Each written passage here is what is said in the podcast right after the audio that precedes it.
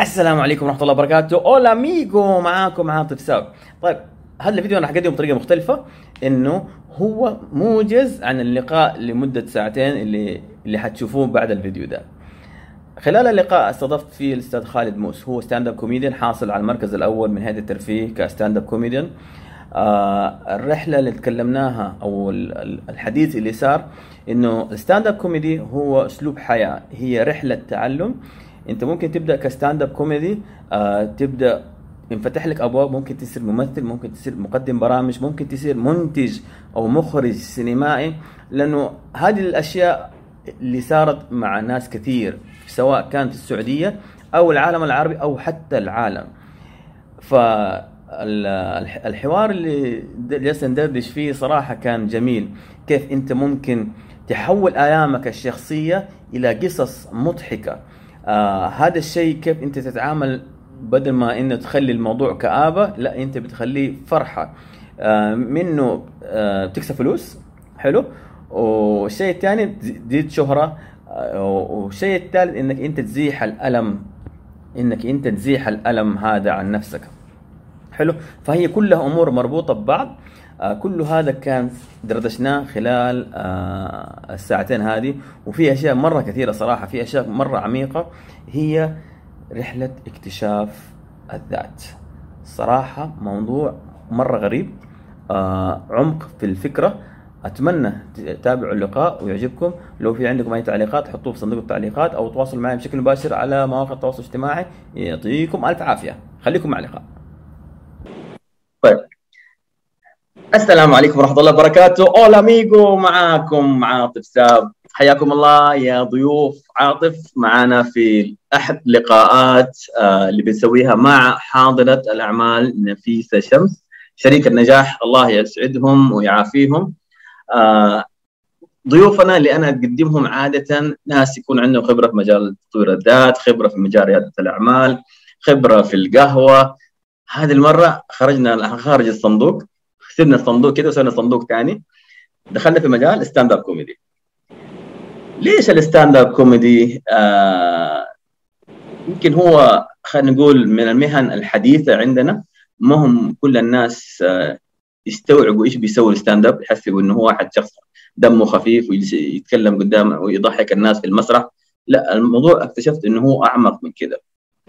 آه هو فن معاصر. لقيت إنه حتى الخواجات برا آخذينه as profession إنه مهنة.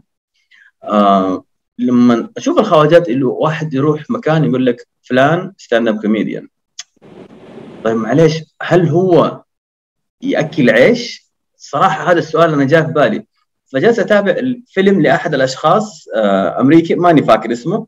فلقيت إنه شخص هو بدأ stand-up comedian في نوادي بسيطة إلين صار منتج سينمائي.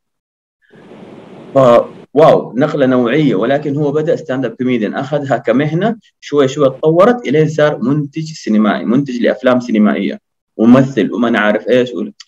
فلما تعرفت على ضيفي الكريم هنا في الحاضنة الرقمية صراحة لقيت الجواب اللي أنا أبغاه أو خلينا نقول الكنز اللي أنا أبغى أفتحه واكشفه وأبى أنقل الكنز هذا لكل الناس اللي مهتمة في الم... في مجال تطوير الذات، ريادة الأعمال وإنها ممكن تستعمل مصدر دخل إضافي.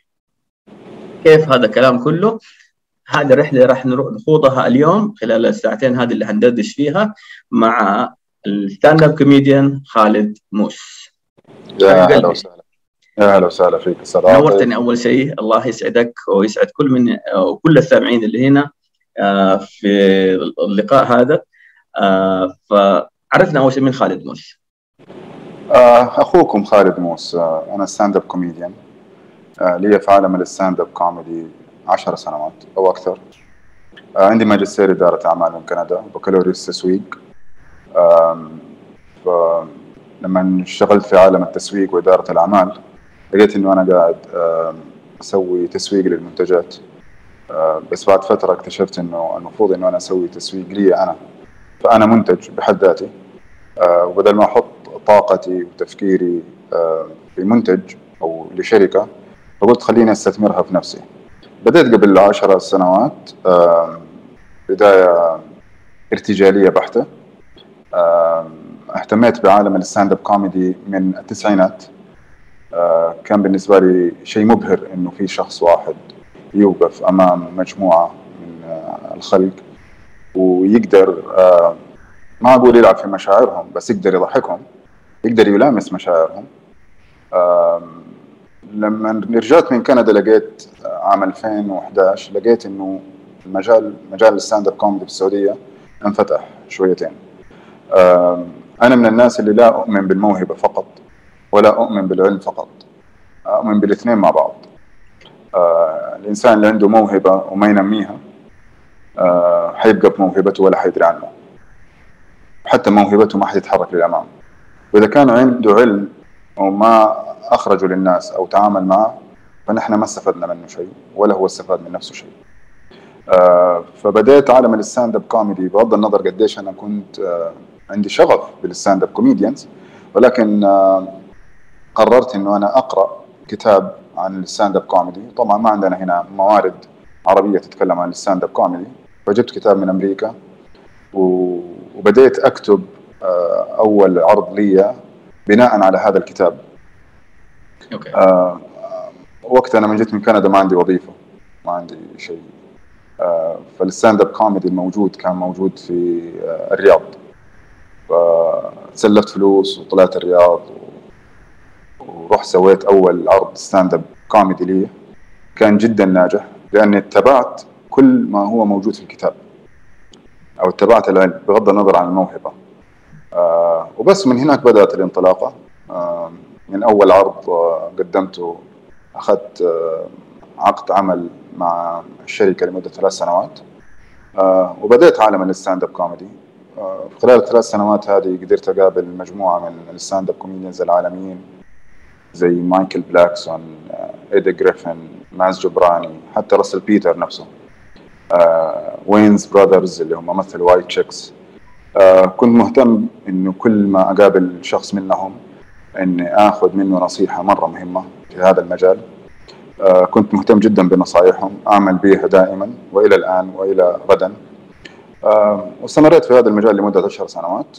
والحمد لله ربنا أكرمنا مع هيئة الترفيه. آه ومع المستشار تركي آل الشيخ جمع ال comedians وكذا يعني بطبيعته هو يتحدى فقال أبغى أسوي جائزة لل stand-up comedy بنشوف مين أفضل stand-up comedian عندنا في السعودية. وعلى ذلك وعلى غرار الموهبة هذه سوى مسابقة ل 20 موهبه حيدعمهم هو شخصيا. آه لا أخفيك من يوم ما عرفت إنه في مسابقة stand-up comedy وأنا لي 10 سنوات في هذا المجال قلت هذا الشيء حقي يعني ما والحمد لله. آه ما كانت فانت حطيته هدف حطيت هدف إنك أنت أسمع أنا رايح آخذ الجائزة. نعم ولكن قبل ما أنا أقول أنا رايح الجائزة جلست 10 سنوات في هذا المجال عشان أقدر أقول إنه أنا حأدخل هذه المسابقة وأفوز. تمام. طيب خلينا كذا خلال العشر سنوات هذه كيف ال stand-up comedy بيطلعوا فلوس؟ ال stand-up comedy هو مرحلة. تمام. أنا اشوفها مرحلة. عشان نسهل للحضور فكرة ال stand-up comedy وكيف يطلع فلوس. حادي بعض الأسماء المشهورة يمكن كلنا نعرفها. ونشوف هذول فين وصلوا. تمام. نقول آه إيدي ميرفي من أشهر الممثلين الكوميديين من آه السبعينات والثمانينات بدأ. بدأ بال stand-up comedy. في العصر الحديث عندنا ستيف هارفي صاحب برامج اجتماعية وعائلية الآن من أقوى الشخصيات الموجودة في العالم والمؤثرة جدا في العالم. ستيف هارفي بدأ بال stand-up comedy. ديف شابيل مارتن لورنس. دول ديف شابيل استمر في ال stand-up comedy. مارتن لورنس مثل أفلام قوية زي Bad Boy 1 و 2 و 3 آه جيمي فوكس من أكثر الشخصيات آه متعددة المواهب. هو مو بس stand-up comedian هو مغني وهو ممثل درامي وأكشن وأي شيء. كريس روك كريس تاكر. آه إيلين برنامج إيلين هذا اللي نحن نتفرجه. الأخت اللي اسمها إيلين. هذه stand-up comedian. بس هي مختلفة. لا هي بدأت ال stand-up. هذول كلهم ترى طلعوا على المسرح. okay. هذول كلهم كانوا بيكتبوا ال material حقتهم بنفسهم. هذول كلهم بيطلعوا وبيغلطوا مرة ومرتين وثلاثة وعشرة إلين ما أصبحوا ما هم عليه الآن. تمام. للمعلومية جيمي فوكس أول ما طلع على المسرح وقدم ال stand-up comedy لم يكن مرحب به تماما. على قولتهم he got booed اللي هو خرجوه من المسرح. أطلع برا. يعني he was close to cry على قولتهم. يعني قال لك أنا ما قدرت أستحمل. ال- الشخصية اللي حافاجئكم بيها الآن The Rock الممثل اللي كان مصارع أول ما بدأ بدأ ال stand-up comedy طيب ليش هذول كلهم بدأوا ال stand-up comedy؟ إيش فكرة ال stand-up comedy؟ هذول الآن ليش بنوا إمبراطوريات على مستوى العالم؟ وشخصيات جدا مؤثرة كيفن هارت هذا اللي مكسر الدنيا الآن أحب أقول لك ويمكن هذه معلومة بعض الموجودين يعرفوها والكل أكثر ما يخافه المرء في الحياة. إيش هو؟ مواجهة أكثر شيء الناس يخافوا منه. مواجهة الجمهور. بالضبط. مواجهة الجمهور. في المر في ال... في الدرجة الثانية تيجي الموت. تخيل. يعني الناس تخاف من مواجهة الجمهور أكثر من الموت. سبحان الله فالواحد لما يطلع ويؤدي في عالم ال stand-up comedy ويحط نفسه تحت ضغط غير طبيعي أنا أشوفه مو مرة غير طبيعي. في البدايات ممكن يكون غير طبيعي ولكن بعد فترة الواحد يتعود عليه. الآن آم، آم، ميزة ال stand-up comedian عشان كذا نحن نقول كيف حناخذه إلى مجالات أخرى. أول حاجة ال stand-up comedian هو الكاتب هو ال writer لنفسه. هذا واحد. الشيء الثاني هو اللي حيمثل هذه الأدوار اللي حتكلم عنها ويمثل هذه القصص. لأنه هو في النهاية storytelling أو small jokes أو آه قاصص قصص. أساس نترجم ال- نعم يعني إحنا زمان كان عندنا حكواتي. حكواتي. عم مشقاص تعرف تذكر عم مشقاص صح. فعليا هو stand-up comedian ترى. حتى ال music اللي كان يحطها والاغاني هذه تعتبر من ضمن ال stand-up comedy اللي هو المونولوج. مظبوط. ف... فال stand-up comedian هو الكاتب وهو الممثل وهو المنتج لأنه ملابسه وشكله واللي حيطلع به هو اللي اختارها تمام. وهو المخرج لأنه هو الذي يرى القصة ويرى ال- ال- ال- النكتة وال joke آه، بنفسه. فما حد ال stand-up comedian ما on the spot حنديك مايك مسرح وخلق. دبر نفسك يا أخي. من الآخر خلينا نعيش كده على قولهم أوصل الناس للناس اللي ما قد حضرت ال stand-up comedy أنا يمكن حضرت مرتين أو ثلاثة. في نادي جدة كوميديا. انبسط كان تغيير جو كده. خرجت من الروتين اللي أنا أسويه رحت هناك غير جو. ضحكنا وكل. بس كنت أنظر للموضوع بطريقة مختلفة. أنت عشان تطلع في weekend إنه في إعلان يلا تطلع وفي جمهور ما أنا عارف آه، أنا كان اللي في بالي إنه خلاص يلا قمنا سوينا event يلا تعال اطلعوا اتكلموا تريقوا إلى آخره. بس لما أتعمق أكثر في في الشغلة لا لقيت إنه ال stand-up comedian لما يحددوا موعد إنه راح يصير في event أو راح يصير في stand-up comedy night اللي هو ليلة stand-up comedy لازم اكتبوا آه أنا ما كنت أعرف هذا الشيء يعني ما كنت أتخيل إنه لازم يكتب ولازم يتمرن عليها. وهل ال- ال- اللي قولهم ال- القصة راح تضحك ما تضحك؟ إيش اللي أنا أحتاجه من ملابس من مكياج من إيش ما كان الاحتياجات؟ هذه كلها لازم أنا أجهزها. فلقيت الشغلة لا ما هي حقت يوم وليلة. الشغلة يمكن يبغى لها أسبوع إلى أسابيع ممكن يكون إلى شهر أو أكثر. يعني هذا اللي أنا أتخيله. فلقيت الشغلة يعني ما هي بهذه البساطة اللي الناس تتخيل إنه يطلع على المسرح ويرتجل الكلام. لا ال- الشغلة مخطط لها آه، تنكتب وتتمرن عليها وأتوقع كمان أنت تسأل الناس تسأل أشخاص محددين إذا كانت تنفع ما تنفع. مظبوط؟ صحيح يعني أنا بقول الرحلة كده لأنه طيب هذا اللي أنا هنا شفته من خارج الصندوق أنا. هنا حنجاوب صالح لأنه صالح بيسأل عن السر. Okay. آم، هو م- يظهر للجمهور إنه هذا كله ارتجال. يظهر. ولكن فعليا هو مو ارتجال. آه، هو مرتب له. مكتوب حلو. ال material آه، مكتوب ما يسمى بال setup وال punchline اللي هم حنخش في تفاصيلهم أكثر بعدين في الورشة اللي هو أنت كيف تبني النكتة؟ كيف تأخذ الناس؟ آه، آه، في قصة تبدأ تقول القصة بعدين يأتي اللا متوقع اللي هو في النهاية يضحك الناس. فأنا شخصيا أنا أتكلم عن نفسي شخصيا أنا أكتب كل ال material وأتمرن على هذه ال material. وأتمرن عليها أكثر من 20 مرة خلال الأسبوع قبل ما أطلع المسرح. هذا هو العمل الشاق اللي أنا لازم أسويه. أنا في النهاية حقابل جمهور دافع فلوس جاي بينبسط آه واجب علي إنه أنا أرفههم فلازم أشتغل. وهذه من الأشياء من الغلطات اللي أنا كنت أسويها في البداية إن أنا كنت أعتمد على كتاباتي وما أراجعها مثلا. فكان العرض بيصير جدا سيء. لكن كل ما الواحد اتمرن على إيش هو كاتب آه كل ما حيكون أسهل عليه في المسرح إنه يؤدي ما كتبه وإذا كان في مجال للارتجال يقدر يرتجل. بس يكون ميزة ال... ميزة محددة. سبحان الله أنت ما تدري إيش حيصير لك في المسرح. يعني آه فجأة أنت ماشي في قصتك واحد قاطعك. أنت لا شعوريا يبدأ يصير عندك سرعة البديهة. تقدر ترد على الشخص والناس يضحكوا وترجع تكمل. ولكن هذا يحتاج تحضير قوي جدا تكون عارف ال material حقتك. و... أنا أعرف comedians يحفظوا ال material زي ما هو حافظ اسمه. بس عشان يسهل عليه في المسرح إنه ما ينسى جزئية وإنه يخلي ال flow حقه ماشي ويسوي الدليفري العالي إنه يوصل النكتة بأفضل طريقة ممكنة.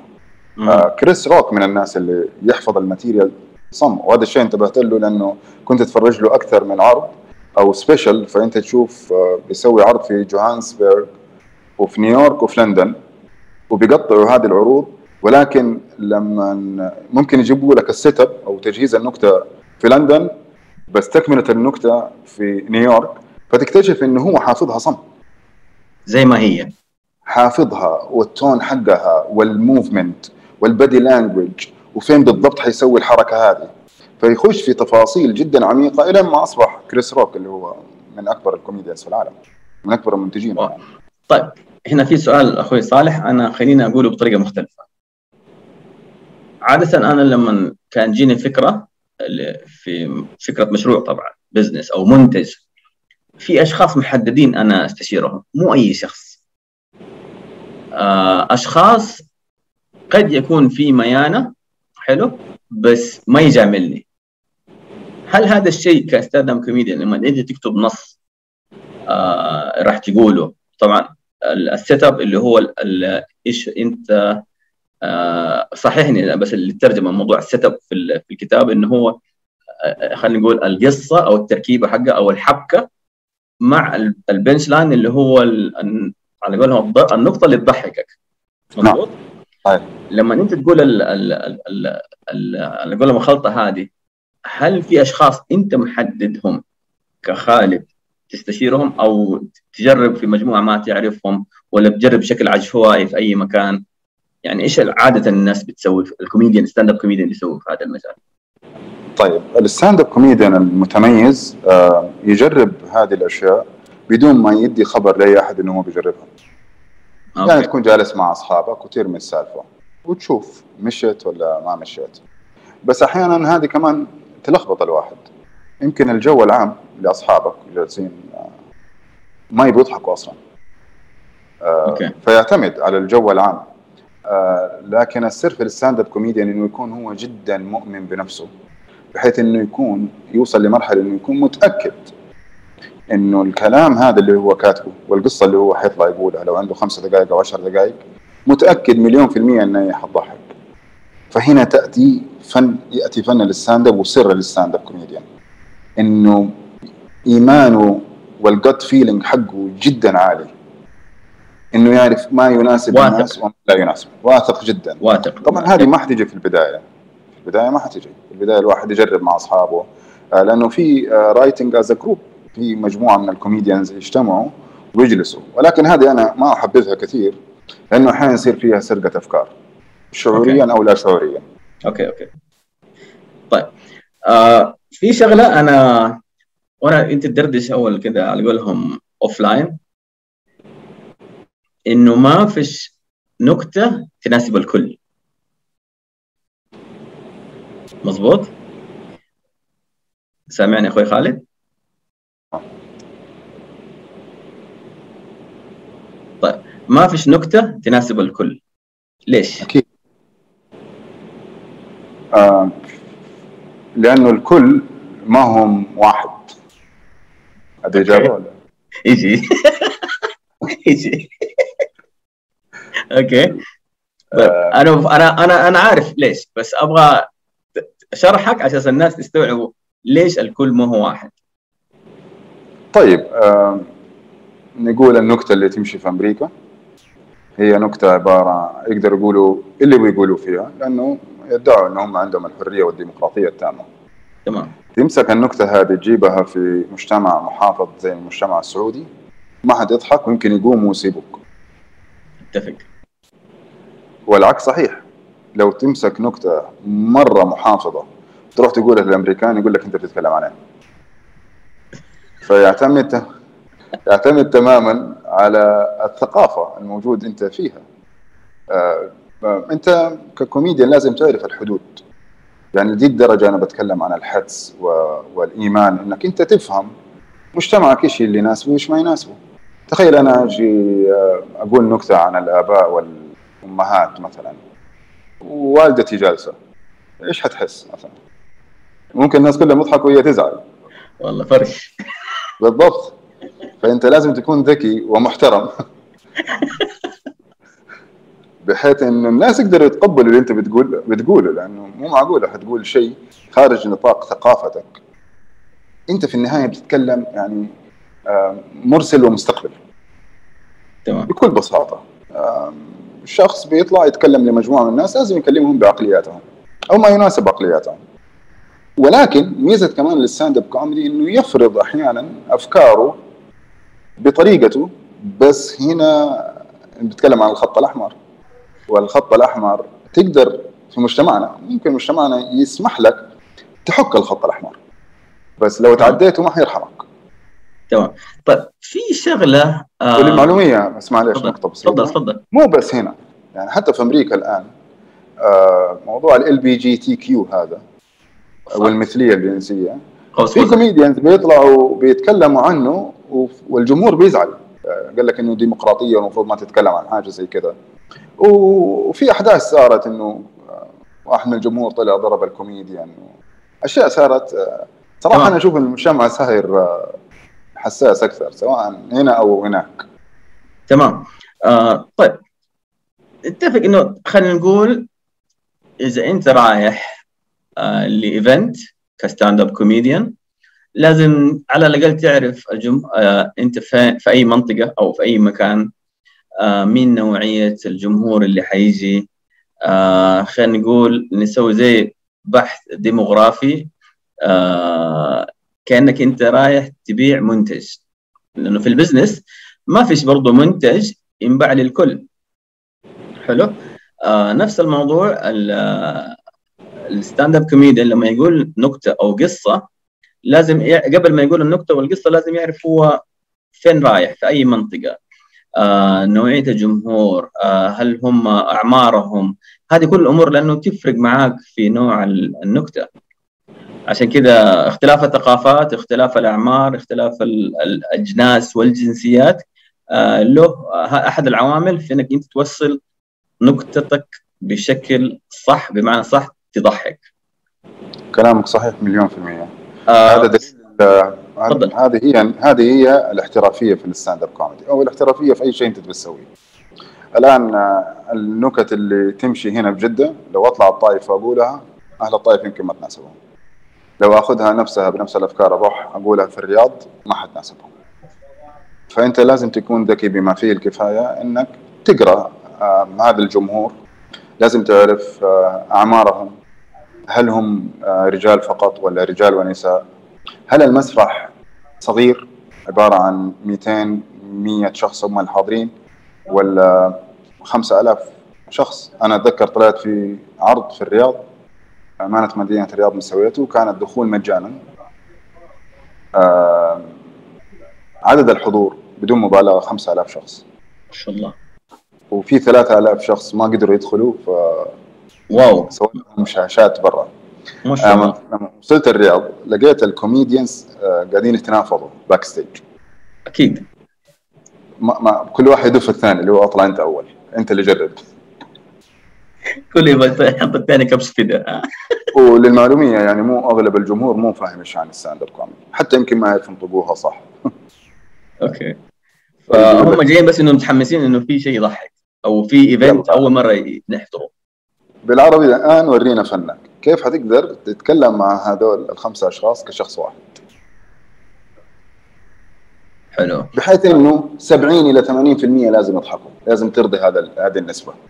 okay أنت ما حتقدر ترضي الناس كلها. 20% غيرك يضحكهم يلا مو مشكلة. أنا اطلع لأنه 10 دقائق. إيه، لأنه لأنه غير كذا الضحكة معدية. يعني هذا شيء ممكن. بيساعدك بس إذا كانت ال- الضحكة بمعنى صح تسليكية حيبان. الجمهور ما راح يجاملك. وهذه من أسرار ال stand up comedy ال stand up comedy بصفة عامة. ما حد جاي يجاملك. ما حد جاي يضايقك بس ما حد جاي يجاملك. الكل نفسي نفسي كل واحد بينبسط. ورينا كيف حتبسطنا. موضوعك كتابتك تعاملك مع الجمهور آه، ظهورك آه، كاريزمتك آه، التزامك بوقتك ما تاخذ وقت أكثر من الوقت اللازم. فنك أنت إنك تعرف إنه يعني الواحد يوصل يا عاطف لمرحلة في ال stand up أنا وصلت لها. لو زدت دقيقتين عن ال climax حقي الناس حتتضايق أو حتطفش مني أو يا ليت إنه مشي من اول ولو نقصت حي كأنه ما في satisfaction ما في رضا.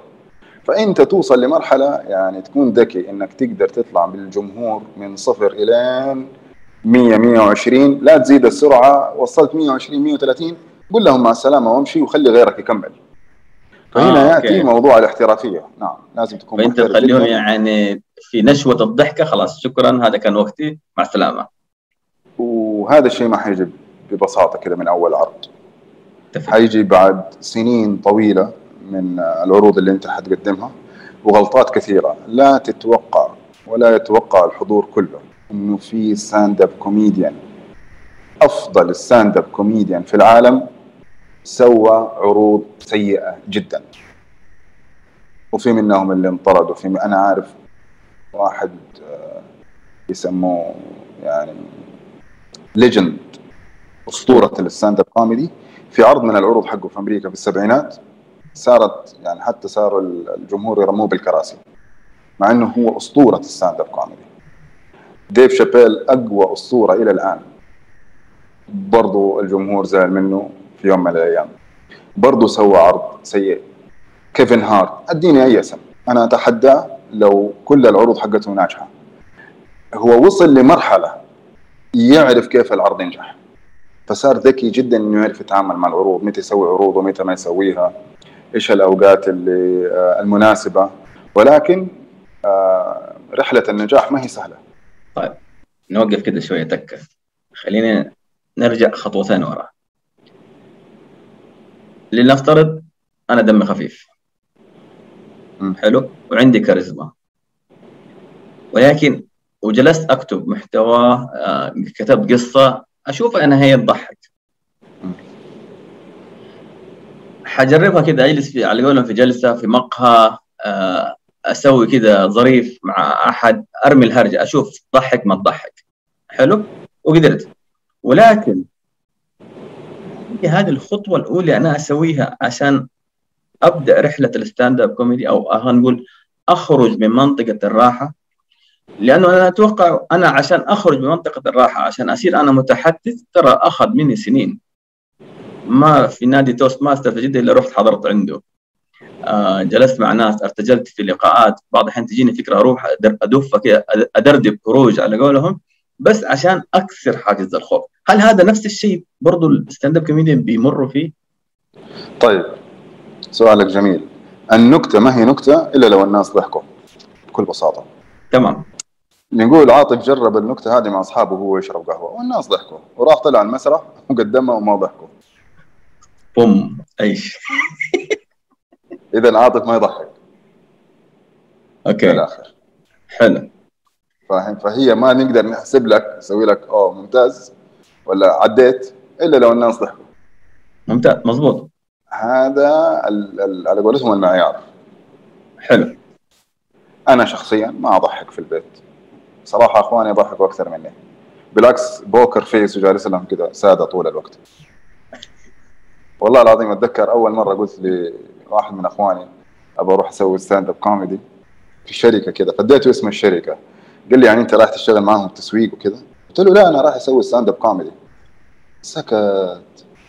طل فيا كذا قال لي أنت يا ابني مين قال لك إنه دمك خفيف؟ مين قال لك لا. انك بتضحك؟ أيوه والله قال لي مين قال لك أنت؟ لا تروح لا تفشلنا قال لي. طيب. وهنا يرجع الإيمان إيمان الشخص بنفسه بصراحه تمام. قررت إن أنا حسويه وحأخوض التجربة معناته حسويها وما في كلام. طيب أنت ذكرت لي Toastmaster.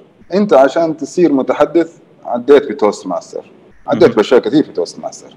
مين number 1 في العالم قبل كم سنة؟ واحد شاب سعودي. إيه، ال- القحطاني. القحطاني. القحطاني جاب الأول على العالم في ال Toastmaster صح؟ مضبوط وبدأ بنكتة. أوه. طيب ممتاز. انت تعرفوا إنه ال- أنا ناسي اسمه الأول. الأخ القحطاني. إيوه القحطاني. تمام. أنا حضرت حتى عنده دورة عشان بس أبغى أسمع منه. طيب أنت تعرف إنه هو عنده تأتأة. مضبوط كيف واحد عنده تأتأة يفوز ب number 1 على مستوى العالم في ال Toastmaster. صح.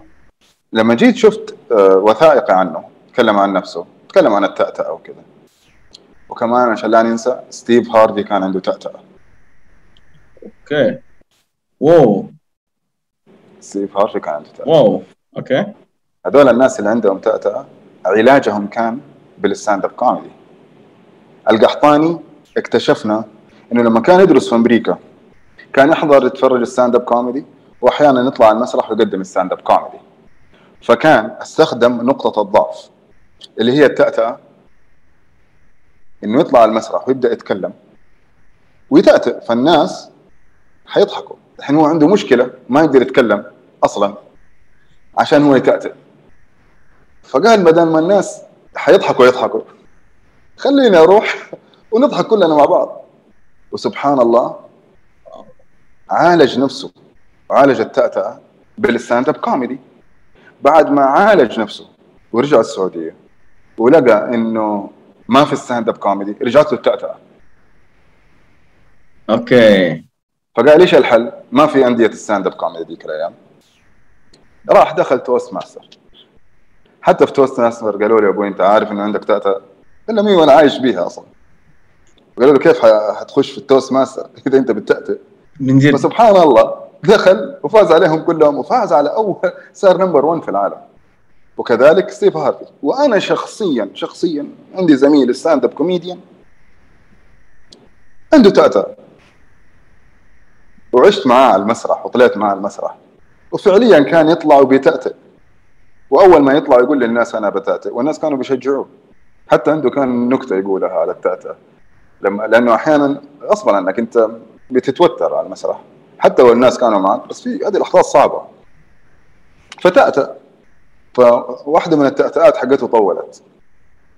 فلما نطق قال لهم اسمعوا دقائق الانتظار أملأوها بالاستغفار.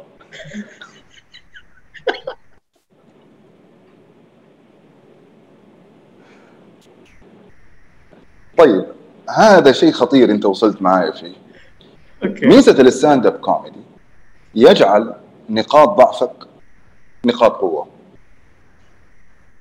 okay. التأتأة أصبحت نقاط قوة. الآن أنا لما نطلع وأقول لك أنا أتأتأ ونضحك مع بعض على التأتأة وأكمل وأقدم 10 دقائق أو ربع ساعة ترى أنت ما تقدر تجرح مشاعري بعد كده. okay. لو أنا كان وزني زايد overweight وطلعت وتريقت أنا على وزني وأنت ضحكت ما حتقدر في يوم من الأيام تجي تتنمر علي. فلا شعوريا شخصية هذا البني آدم سواء عنده تأتأة سواء عنده أي شيء المجتمع ممكن يمسكوا عليه ويتنمر عليه فيه سواء حتى لو شيء من من الطفولة في المدرسة. المدرسة مهم. كلها عبارة عن تنمر كانت مع مع الطلاب. إيه، لو اسمك عاطف يطلعوا لك اسم ثاني كذا بس من راسهم. إيه خلاص هو ترى كذا. لازم تتعايش. وإذا أنت تعايش معاها وسكت هذه نقطة ضعف ممكن تتمسك عليك. فترة طويلة. بمجرد إنك تم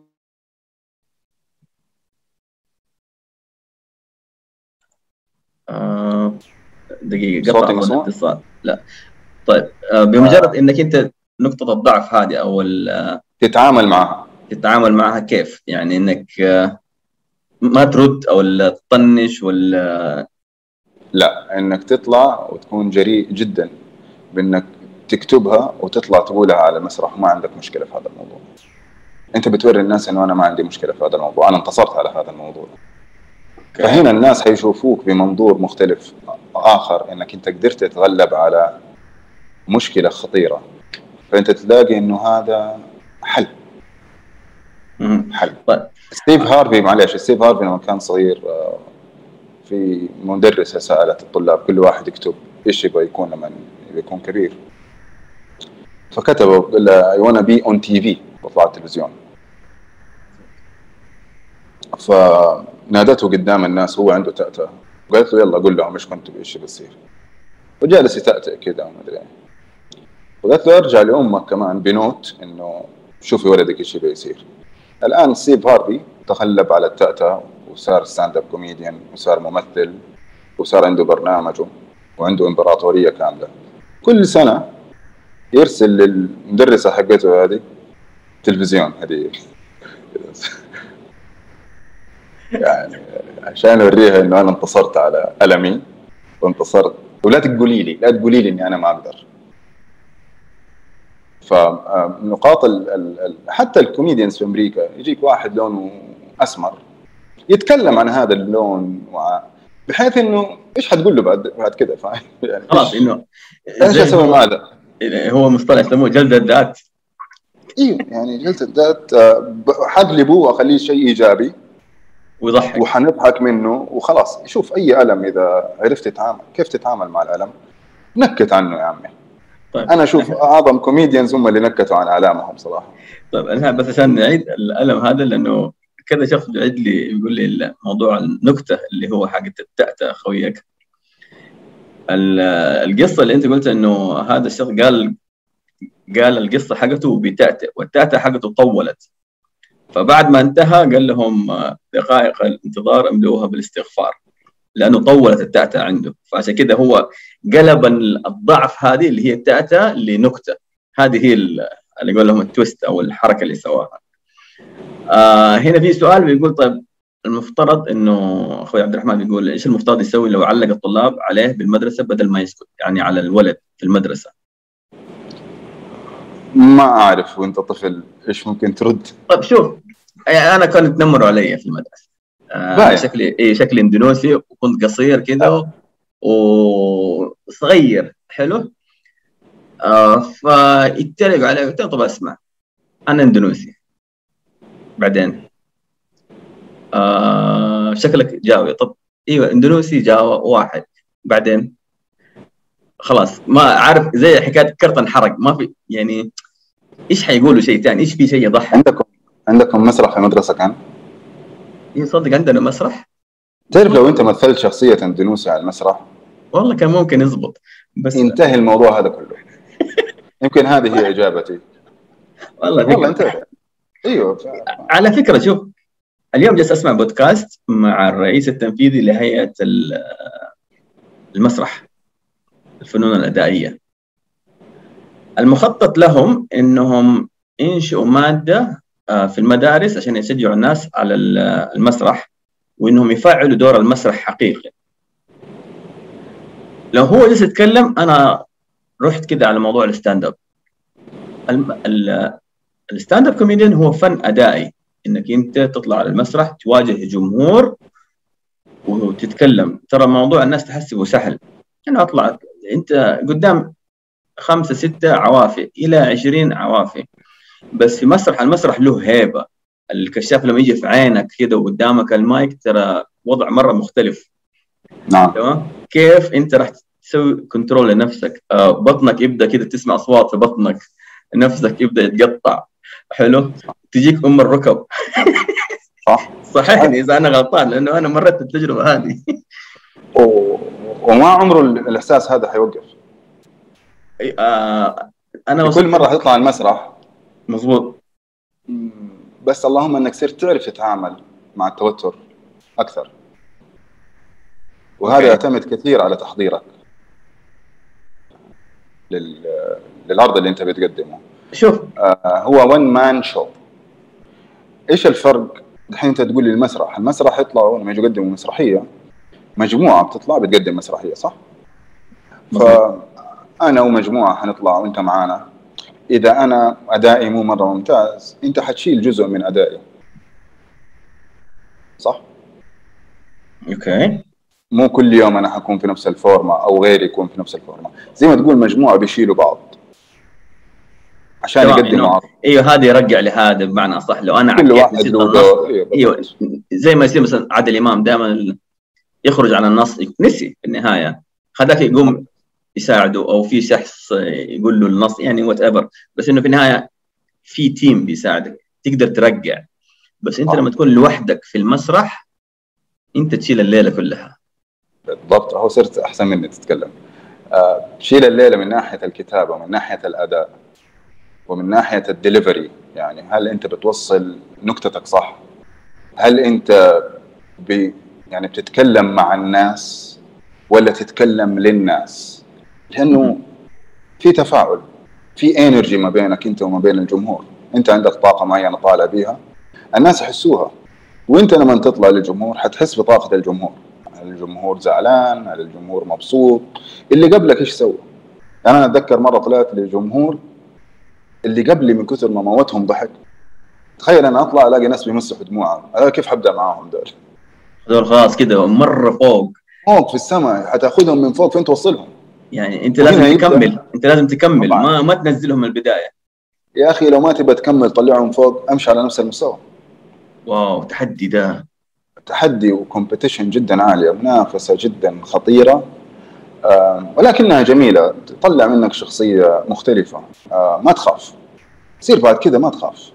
طب شوف هل لموضوع الذكاء العاطفي والذكاء الاجتماعي دور في الموضوع هذا؟ أعتقد نعم. حلو. يعني مثلا انت لأنه جزء من الذكاء العاطفي والاجتماعي إنك أنت تعرف مثلا الجمهور آه، في الفئة هذه أو العمر هذا في أشياء تضحكه في أشياء ما تضحكه. أو خلينا نقول في أشياء أنا المفروض أقولها في أشياء المفروض ما أقولها. صحيح. لأنه أذكر أحد الأيام واحد من الشباب آه، نظمت فعالية في 2012 في منطقة جيزان. فكان خلينا نقول بدايات الكوميديان على اليوتيوب. فهو كان خلينا نقول YouTuber مبتدئ له كاريزمته له آه، النكات حقته له القصة له كده شخصيته جميلة مرحة. فقلت له أسمع أنا حجيبك معايا نضحك الجمهور اللي في جيزان و- وفي على قولهم مبلغ كده حلو لي ولك قال لي طيب طب هو حيكون جزء من فقرات من فقرة ترفيهية رياضية هو حيكون كده break في النص. فكان له تقريبا ربع ساعة يسوي يتكلم فيها. فهو طبعا جلس أيوه جلس يتابع وما عارف إيه ويكتب ويكتب وما عارف إيه وسوى شغله. ولكن ما حسب حساب إن اختلاف الثقافات بيسوي مشكلة. مو شرط. آه مو شرط اختلاف الثقافة. لا أنا أقول لك النقطة أنا أقول لك النقطة اللي أنتم ما, ما انتبهتوا لها قول لي. الناس جايين ل آه ليش جايين؟ بيحضروا إيش؟ كان إيفنت آه خلينا نقول آه عروض ترفيهية بمعنى صح ما بين رياضية وموسيقية ثقافية يعني كان كده آه خلينا نقول ليلة متنوعة. اذا الناس ما هم حاضرين ما هم جايين يحضروا stand-up comedy. مضبوط. وهذه أكبر مشكلة نواجهها كنا. أوه. إيوه بدأت انتبهت الحين إيش المشكلة؟ مو. الجمهور. آه الناس جاية لإيش؟ الآن لما تروح ال- الكوميدي أي comedy club الناس خارجة من بيوتهم متأهبين وعارفين إنهم رايحين يضحكوا لأنه في comedians حيطلعوا المسرح ويتكلموا معاهم طيب؟ فما هم جايين يسمعوا محاضرة مثلا؟ بعدين فجأة في نص المحاضرة يكون الجو العام كله الناس هادئه وكذا وبتستمع. بعدين فجأة يلا نكت. okay okay. فشيء مهم جدا. يعني أنا مثلا الآن لو تيجي تقول لي والله شركة آه عندهم حفل سنوي ويبغوا stand-up comedian شخصيا ما حروح. لو حيدفعوا لي كم؟ ما حروح. حرق لأنه راح تنحرق هناك حرق. إلا لو جزء من الفقرات موضح للجمهور إنه في أكثر من stand-up comedian حيطلع. مو واحد بس. فنحن ممكن الثلاثة نشيل الليلة مع بعض مثلا. أو كيف نغيرها؟ نقول لهم بدل ما تجيبوا stand-up comedian يقدم فقرة واحدة ويمشي ليش ما تخلوه هو مقدم البرنامج؟ هو ال host أو ال MC هو يبدأ ال MC مو شرط إنه يضحك في البداية صح؟ هو MC خلينا نقول MC يعني له كاريزما غير إنه الآن أما الآن نتوجه كذا يخرج عن النطاق التقليدي فيصير وظيفته زي ما يسوي الآن في الأوسكار. في الأوسكار لازم يجيبوا stand-up comedian يقدم الأوسكار. أوكي. طب ليش ما جابوا ممثل مثلا؟ أو مغني. لأنه هو اللي حيلم لك الليلة هذه. لما في واحد منهم أخذ كف وش. يا يا أنا لسه أبقى. بس إنه لما الليلة. هو لما الليلة بإبداع صراحة. وأحترمه لأنه أخذ الكف وعوافي ما كان صار كمل الليلة زي ما هي. لاحظ إن اللي لطشه كف ما هو stand-up comedian ممثل. ممثل. لكن اللي انصقع كف هو stand-up comedian وممثل. وعشان كذا ما كان في رد. كان في يعني تعامل مع الموقف لأنه إنسان متعود على المسرح. وأنا صراحة لأنه أنا استغربت يعني كأنه عادي يعني كأنه واحد عدى كده من جنبه وقال له معلش لا لا قال عافي بس كده هذا اللي كأنه اللي صار. ف موضوع إنه يتعامل مع جمهور سواء يعني أتوقع هو ترمى بكراسي ترمى بطماطم ترمى بأشياء كثيرة. ما وصل لهذا عشان يوصل لنا كان يوصل للأوسكار عدى بأشياء كثير وبمخاوف ومصاعب. عشان كذا نحن نقول مخاطر ال stand-up عالية جدا. أقل خطر إنك أنت تطلع للناس وعندك 10 دقائق أو 15 دقيقة وما حد يضحك كأنه لم ينجح أحد. تخش تخش في مرحلة والله ترى تعرف لما تطلع تسوي 15 دقيقة وما حد يضحك؟ صدقني يمكن أنت يومين ما حتنام. والله مشكلة. صح دفعوا لك فلوس. بس الفلوس ما لها قيمة لأنه عملك ما قدرت تقدمه. حتبكي يومين بعدين تقول يا عمي ليلة تفوت ولا حد يموت يلا اللي بعده إيش سويت أنا غلط؟ لازم تعرف هل أنا ما هل أنا ما احترمت الجمهور؟ هل أنا ما كتبت الجمهور ال material اللي تناسبهم؟ هل أنا كتبت آه ولكن ما تمرنت على اللي أنا حقدمه؟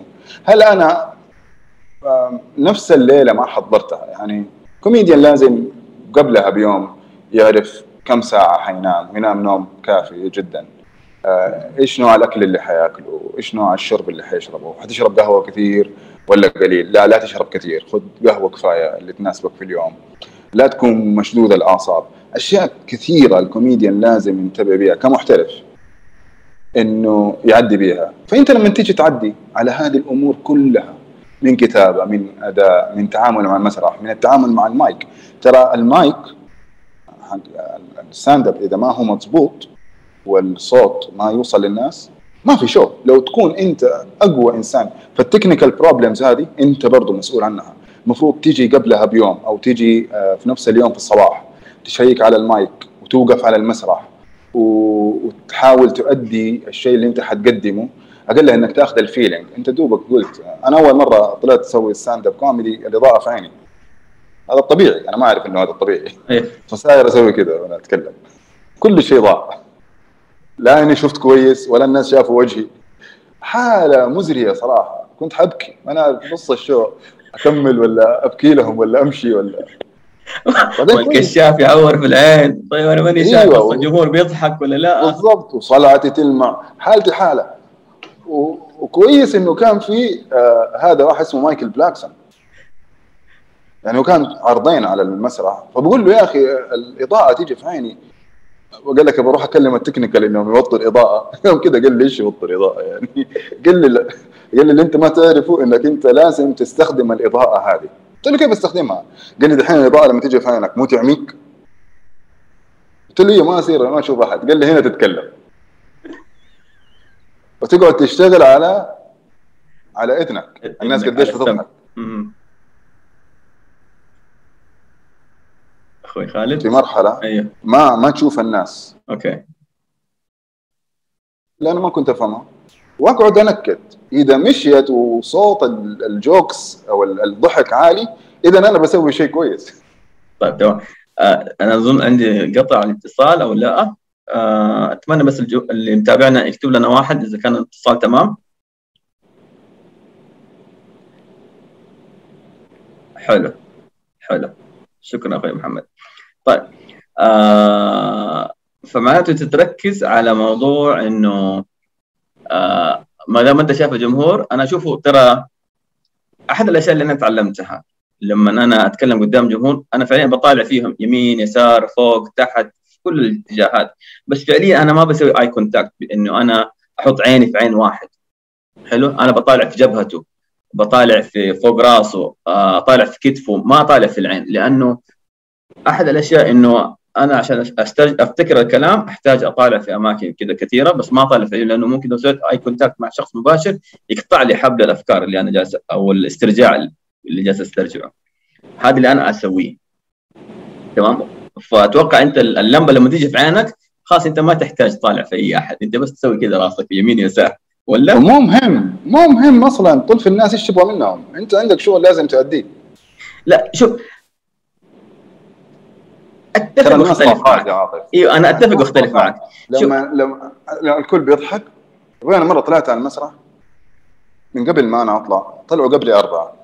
أحب أنا أشوف من الأطراف كذا قبل ما أطلع أنا. مين بيضحك بزيادة؟ مين مبسوط أكثر بال show؟ يا أخي تفاجأت بواحد ما يضحك على أي شيء. جالس قدام أول واحد. okay. صار عندي تساؤل هذا إيش هو إيش مشكلته ده؟ ليش دافع فلوسه شيء؟ من جد ليه جايبه ده؟ فأنا طلعت المسرح ما كان في بالي الرجل هذا بس لما شفته كان أول واحد جالس قدامي تو أنت إيش مشكلتك؟ الآن بدأ يضحك. بدأ يضحك. قلت له والله حكيني إيش مشاكل؟ مطلق مدري بدأ يحكيني قصة حياته. نسيت ال material وجلست على راس الأخ هذا لأنه صار هذول كلهم بيضحكوا. هذا ليش ما بيضحك؟ أنت في okay. أربعة طلعوا ما أنت وأنت خارج لازم يدوك 40 ريال. ما ضحكت. ف ففعليا أحيانا في وجه أو طاقة معينة أنت لو طليت فيها حتحبطك طاقات okay. أنت تتعامل مع طاقات يعني فانت أنت شفت هذا الطاقه ممكن تأثر عليك في العرض ف فأنت في شيء اسمه ال spotlight أو ال- ال- المكان أو. المركز الموجودة على المسرح هذه أنت لازم توجدها قبل ما تطلع على المسرح قبل ما الناس يجوا تعرف فين النقطة اللي إذا أنت وقفت الناس كلهم حيشوفوك وأنت ما حتشوف الناس. ما أنا ما بقول لك ما حتشوفهم 100% بس إذا قدرت ما نشوفهم من 70 إلى 80% وتركز على الكلام اللي أنت بتقوله وطريقة توصيلك للنكتة الموضوع حيفك معاك وحتمشي. عندك أول دقيقتين. أول دقيقتين حتوريك الشو هذا كيف حيمشي. ففي ناس يعدوا الدقيقتين وما حد ضحك حيبدأ يتوتر. والله جدا. أنا عارف شخصية مرموقة جدا. طلع المسرح وجاله blackout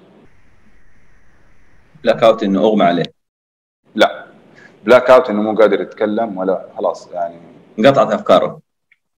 انقطعت أفكاره وصار مو قادر مو قادر يتكلم. wow. أول ثلاث دقائق وقف على المسرح اتكلم الناس ما ضحكوا ما ضحكوا ما ضحكوا. عدد الدقيقتين الأولى بدأ يعرق الثالثة قال لهم أنا اسف لازم اخرج وخرج.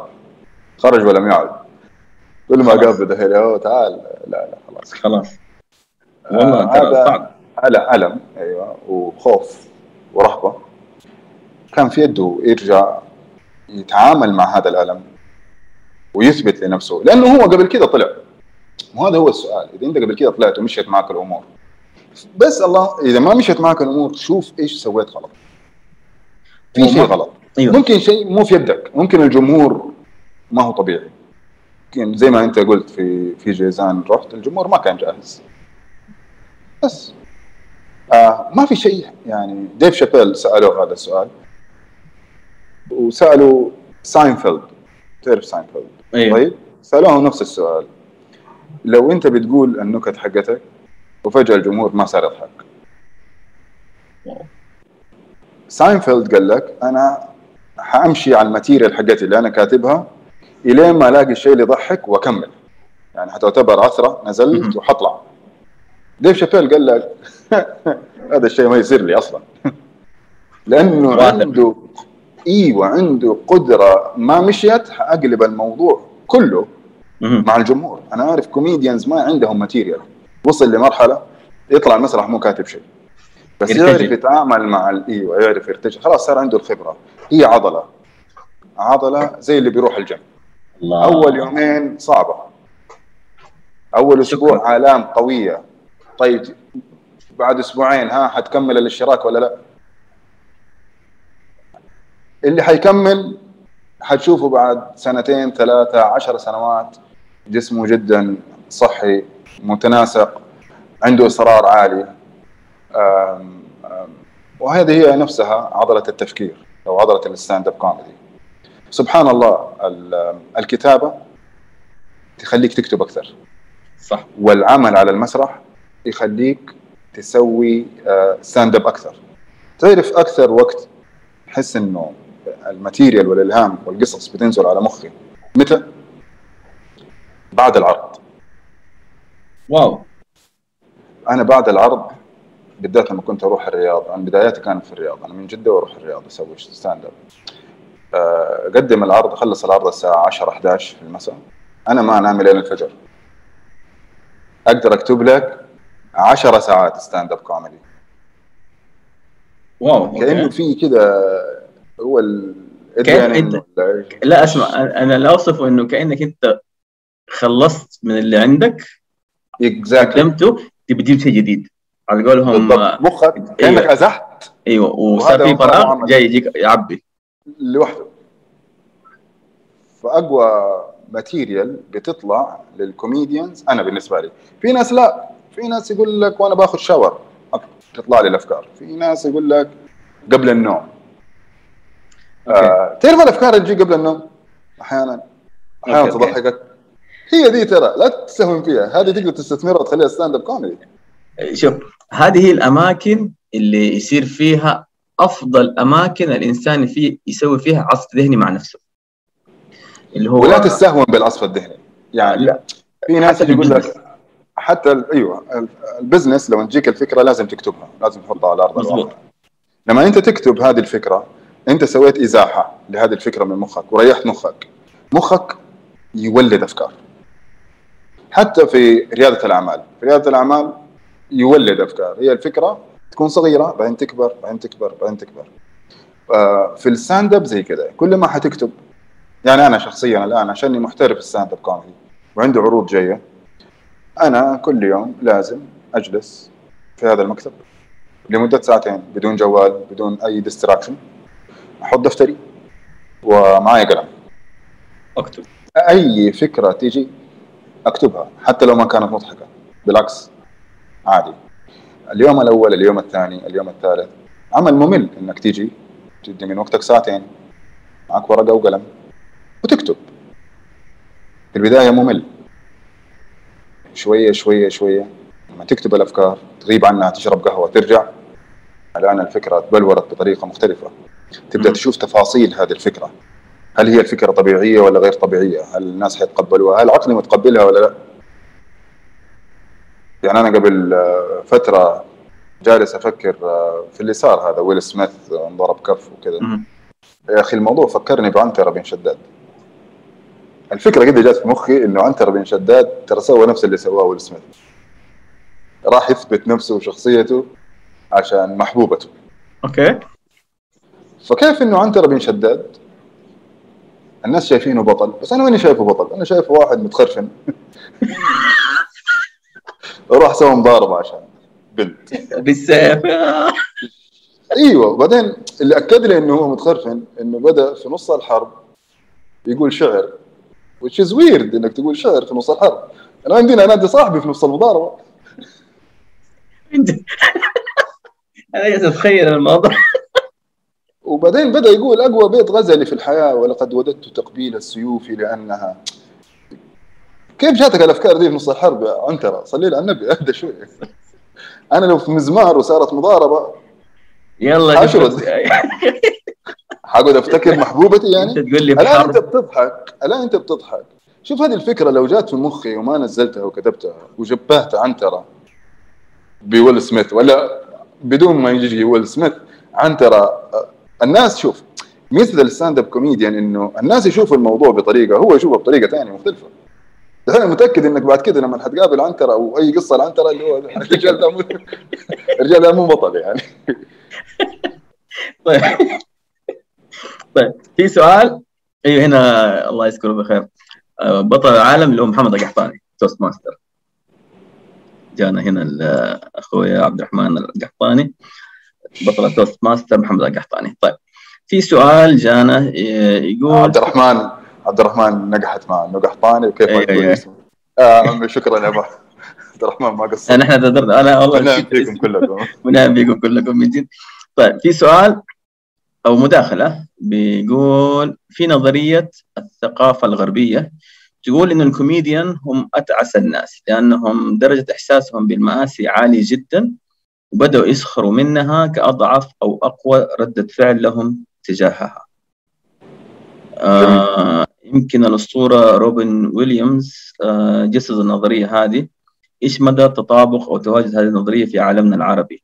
هل فعلا موجودة عندنا أم نحن عندنا مهرجين وارجوزات وليس فنانين وادباء أو أصحاب رسالة زي كثير من الكوميديين العربي العالم الغربي؟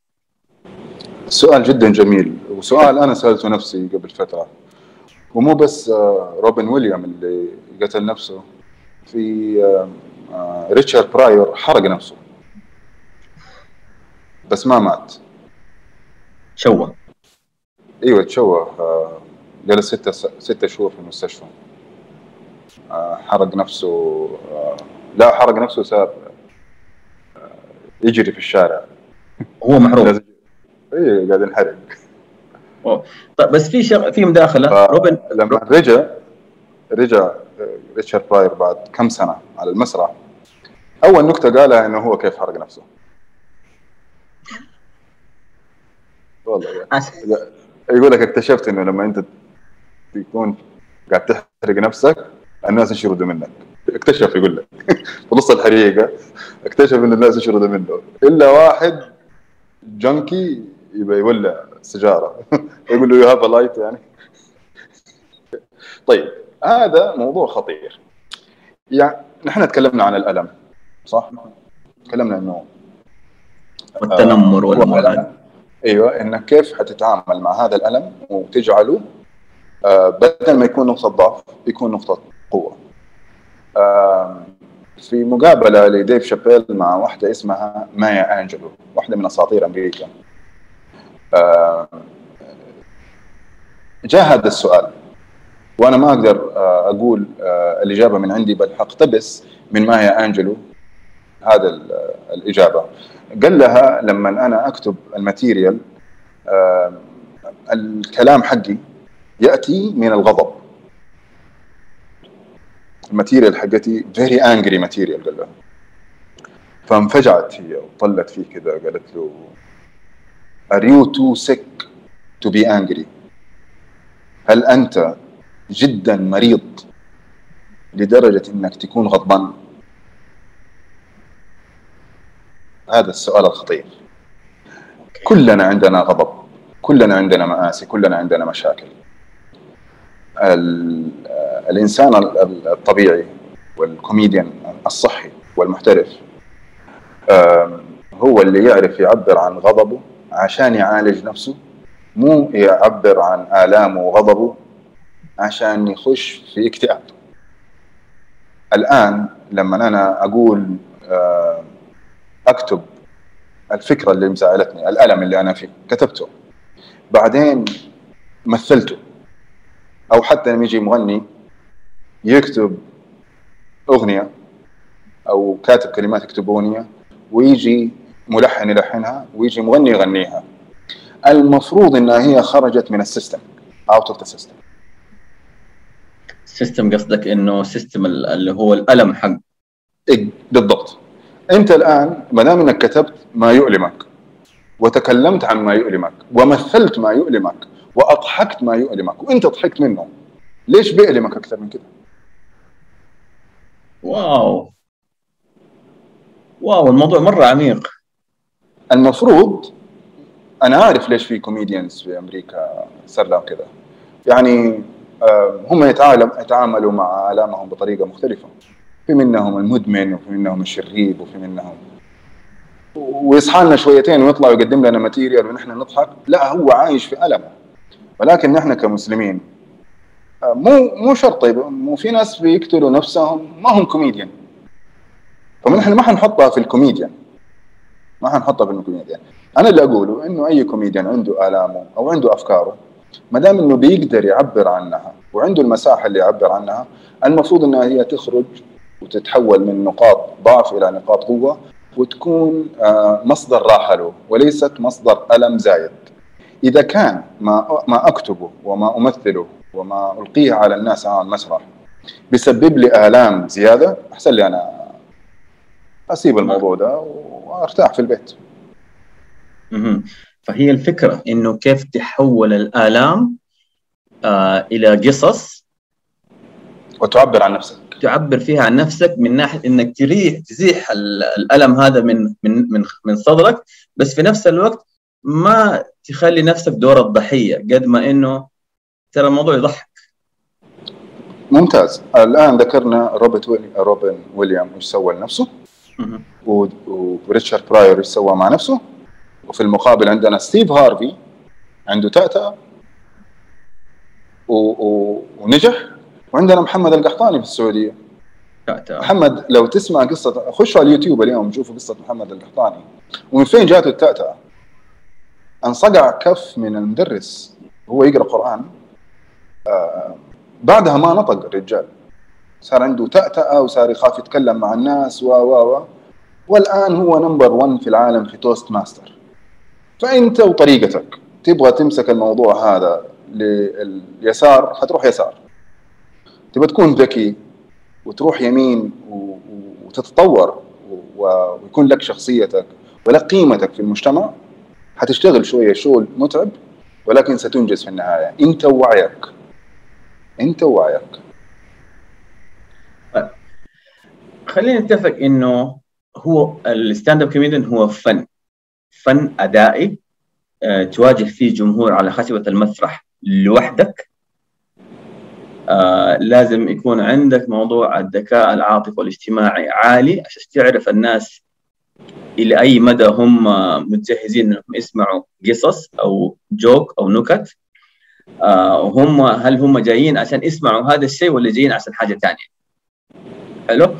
آه لازم تشتغل على على كتابتك أو القصة اللي راح تقولها أو النكتة اللي راح تقولها قبل ما تح... آه، قبل ما تروح المسرح لازم الاقل تعرف أنت فين رايح آه، نوع الجمهور اللي جاي أعمارهم سيدات رجال إيش ما كان هذه الأمور لأنه كلها راح تساعدك إنك أنت تقول قصة مناسبة للجمهور هذا للفئة المستهدفة. ولو لا. قدر الله صارت قدمت عرض سيء ما هي نهاية العالم. أرجع لازم تعرف ليش ليش أيوة. ما ليش كان سيء. الفلوس الفلوس هذه اندفع لك. يعني انت اخذت فلوسك حلو بس ممكن كرتك أيوة. انحرق إنه أسمع والله هذا ما انحرق. ترى أنت قدمت material ك هذه اللي 200 شخص 300 شخص. okay. ممكن تروح تقولها لناس ثانيين ويضحكوا إي بس ما انتهت الدنيا ما أيوة. انتهت الدنيا. ولكن هو شوف أنا من الأشخاص خاص ما ضبطت لازم أعرف ليش. بس في أشخاص ما ضبطت وممكن فعليا يبطلوا زي خوينا ده إنه بطل من stand-up comedy. أنا جات فترة كنت أعتقد بيني وبين نفسي إنه النكتة لها expiry date بالنسبة لي. okay. وفي وشفت كثير من ال comedians آه يكتب على مدار السنة عنده كتابات معينة آه سنة ورا سنة ورا سنة بعدين يروح يجمع الأفضل من الثلاث سنوات بعدين يقعد يقدمه في عرض آه قدام الكاميرا. okay. وفي كوميديان اسمه لويس سي كي يقول لك اللي أنا أكتبه السنة دي ما أبغى أشوفه بعد كده. اللي أنا قدمته السنة هذه حيترمي كله الله يكرمك ويرجع والسامعين وأرجع أكتب من اكتب مرة ثانية. آه بطريقته. كوميديان إنك إللي يناسبك. في comedians آه يحبوا يقولوا في أمريكا يحبوا يتكلموا بالألفاظ البذيئة جدا. ويقول لك كذا أنا. وفي كوميديان يرفض تماما ويعتبرها شيء كليشيه واستخدامك لهذه الألفاظ دليل على ضعفك وليس دليل على قوة. وهذا له قوته وهذا له قوته وهذا له معجبين وهذا له معجبين والاثنين نجحوا في الحياة. فهي في النهاية يعتمد على نوعك أنت وشخصيتك وطريقة تربيتك وثقافتك اللي تربيت فيها. هل أنت من الناس اللي لسانهم بذيء أم من لسان الناس اللي لا يحترم الناس؟ أشياء كثيرة. أنت عشان كذا وان مان شو هذا الآن إن شاء الله قدام لما نسوي الورشة النظرية والعملية. في النهاية كل بني آدم حيحضر هذه الورشة. لازم يكون عنده تجربته الشخصية ووجهة نظره الشخصية حتى في الكتابة. في ناس يقول لك أنا ما أبغى أكتب بجلس كل يوم وأحط لنفسي ساعتين وأكتب. أنا خلاص بجمع الأفكار كذا وأكتبها في يوم وليلة وأطلع أقدمها. كل واحد بطريقته في النهاية أنت اللي حتتعلم. أنت اللي حتبدأ من الصفر. حتاخذها واحد واثنين وثلاثة. والإصرار عند كل شخص يرتفع وينخفض. في ناس يصروا على إنه الأمور تمشي. في ناس آه ما عنده مشكلة إذا غلط. يطيح يقوم ثاني. في ناس كذا من النجاح عندهم أطيح 99 مرة. بس ال100 حقوم. وفي ناس يقول لك لا إذا أنا عارف شخصيا كوميديان من أشهر الكوميديان في السعودية. حضرت له تجربة الأداء حقته. طلع وأبدع صراحة. لما جاء قدم أول عرض ما مشي. ثاني عرض يعني مو مو زي أول ما جاء. بعد سنين قابلته قلت له أنت تعرف إنه أنا حضرت لك تجربة الأداء؟ قال لي تجربة الأداء حقتي كانت قوية جدا الناس ضحكوا. قلت له إيه؟ قال لي تعرف لو الناس هذاك اليوم ما ضحكوا إيش كان حيصير؟ قلت له إيش حيصير؟ قال لي ما كنت حتشوفني في هذا المكان نهائيا. والآن هو من أشهر ال comedians موجودين في السعودية. okay. له ثمانية سنوات بيقدم عرض ال stand-up comedy. فيعتمد على الشخص نفسه وعلى قديش يبغى يوصل. حتوصل بال stand-up comedy حتوصل. الآن في أندية آه، معروف ال comedy club في جدة لكن في الآن آه، بيت الكوميديا في الشرقية. وفي الرياض حيكون في نادي كوميدي. هذا دعم من هيئه الترفيه. جرب. جرب روح. أغلط. واجه الجمهور. المرة الأولى مؤلمة. ممكن المرة الأولى تفرحك بزيادة والمرة الثانية تألمك. وكل واحد وتجربته. أنا من الناس اللي أول تجربة ك تجربة أداء نجحت بنسبة 100% بدون مبالغة بنسبة 100% لما جيت بعدها بأسبوعين في عرض حقيقي وقلت نفس الكلام اللي أنا قلته في تجربة الأداء لم يضحك أحد. لا مدفوع لي فلوس. أيوه لو تسألني يا عاطف أقول لك هذا أسوأ وأفضل عرض لي في حياتي. بدون مبالغة ترى دمعت backstage خلاص ماني قادر أصدق. كيف أنا ضحكت الناس في المرة الأولى قبل أسبوعين؟ ورجعت قلت نفس الكلام وما حد ضحك. إيش صار؟ فهنا عرفت إنه أنا ما احترمت نفسي. ولا احترمت الجمهور ولا راجعت ال material ولا ولا يعني سويت آه تدريب لل material حاولت اقولها قدام المراية. آه ترى من احدى التكنيكات إنك أنت توقف قدام المراية. أنا كنت أوقف قدام المراية وأمسك آه في يدي آه الريموت. وأمشي كذا وأقدم اللي أنا حقوله للناس أقعد أعيد وازيده عشر مرات إلين ما أنا أضحك. الوقت لما أنا أحس إنه أوه بدأت تتمخمخ تعرف زي ما تقول تتخمر في المخ وتبدأ أنت تضحك. وهذه هي لحظة الإيمان اللي انت تقول بكرة لما حروح أقابل الناس حضحكهم حلو. طيب خلينا آخذ في سؤال هنا جانا. انت كيف تقدر تسوق لنفسك ك stand-up comedy؟ يعني السوق أنا أعرف في ال business السوق يشيل الكل تمام؟ ولكن stand-up comedy النوادي الكوميدية لسه قليلة والناس ما أقول لك صار عندهم وعي كافي بس لسه ما زال الوعي في مجال stand-up comedian كمهنة يعني في تحدي. جدا.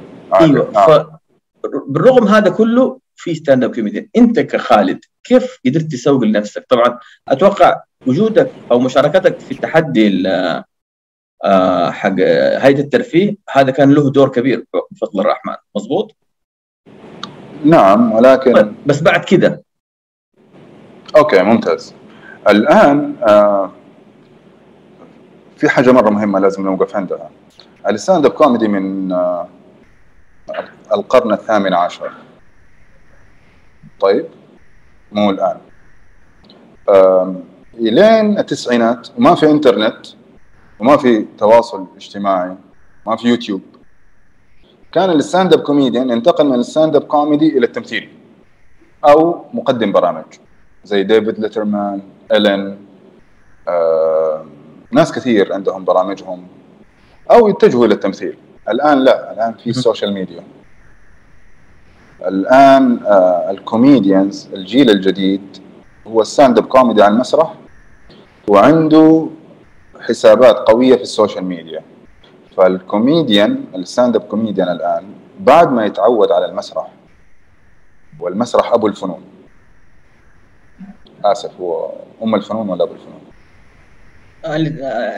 يعني المهم هو الأساس. لا ام الفنون ام الفنون. لأنه أنا أقول إنه أبو الفنون هو ال stand-up comedy لأنه one man show طيب؟ okay كلام كبير. كلام كبير. okay. ف لما تتعود على المسرح الكاميرا تسهل عليك. امم فهمت عليك. فالآن ال stand-up comedian هو يؤدي ال stand-up comedy بس ال stand-up comedy ما حيجيب لك فلوس. كم حيدوك لما تسوي stand-up comedy؟ وكم عرض أصلا راح تسوي أنت في السنة؟ بالضبط. إلا إذا كنت مشترك في نادي ودائما تبغى تطلع مرة مرتين ثلاثة وكذا. المعلومة أنا أعرف كوميديان صاحبي في تجربة الأداء طلع 12 مرة. كل مرة يقولوا له روح روح ما أنت كويس. والله العظيم ويجي. 12 مرة. إلين 12 ضبطت اصرار إيوه. وشخصيته جدا مطيره الصراحة. فأنت هي مراحل. خلصت من المسرح اتعودت عليه الآن حيسهل عليك جدا بما إنك أنت بتكتب للناس وبتأدي هذه الأداءات في المسرح يسهل عليك إنك أنت تشغل كاميرتك. معلش الآن كاميرا الجوال هي ال stand-up comedy فاهم؟ إذا أنت الآن تعرف كيف تضحك الناس في المسرح حتعرف كيف تضحك الناس أمام الكاميرا. على تتعلم شوية editing وحتحط يصير عندك البودكاست حقك. أو يصير عندك broadcast broadcast ام بودكاست تقدر تسوي مقابلات مع أشخاص وتسوي برامجك. طيب آه مع ظهورك الدائم سواء على المسرح أو قدام الكاميرا؟ الناس المخرجين حيبدأوا ينتبهوا. حيجي يسألك يرسل لك رسالة يقول لك أنت بتكتب هذه الأشياء بنفسك؟ معناته أنت كاتب. ممتاز. حتى لو كتاباتك لنفسك أنا ممكن أقدر أطورك. آه يشوف طريقة تمثيلك أمام الكاميرا. وكيف أنت بتتعامل مع الكاميرا. معناته عندك إمكانيات تمثيل. الآن أنت فكرت لنفسك business؟ تمثيل. أنت ك stand-up comedian قلتها في بداية هذا إنه في واحد كان stand-up comedian وصار من أفضل المنتجين في العالم. فهي مرحلة لازم تعديها. حتقويك جدا. وفي عندنا تجربة في المملكة العربية السعودية.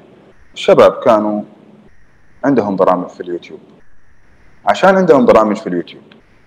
وعشان عندهم متابعين و subscribers كثير. صار لهم قيمة مالية عالية. تاخذ هذا البني آدم من قدام الكاميرا حطه في المسرح. zero. zero. أتفق. أتفق معك. طيب. نيجي نحن اللي ما إحنا معروفين أمام الكاميرا ما عندنا برامج. كنا نكسر الدنيا. لأنه عارفين المسرح ذا كيف نتعامل معه. واصلا ما عندنا ضغط الجمهور. يعني الجمهور ما يعرفنا. أطلع أتكلم مع الجمهور أخف علي من واحد الجمهور يعرفوه. مم. فأنت المسؤولية المسؤولية تكون أخف. طبعا. فأنت لما تبدأ تتعلم على على النطاق الصغير هذا اللي هو الستاند أب كتابة واداء وتعاملا واخراجا لأنه ال 15 دقيقة هذه ترى إخراجك أنت. أو 10 دقائق أو الخمس دقائق. إخراجك وكتابتك وتمثيلك. معناته أنت كاتب ومخرج وممثل وتقدر تنطلق. أنا مثلت مرة واحدة قصة في أبطال السعوديون. المخرج اللي اختارني هو مخرج كان في ال comedy club. okay. وأنا بطلع ال comedy club بسوي stand-up comedy اختارني في دور درامي واكشن كلام كبير.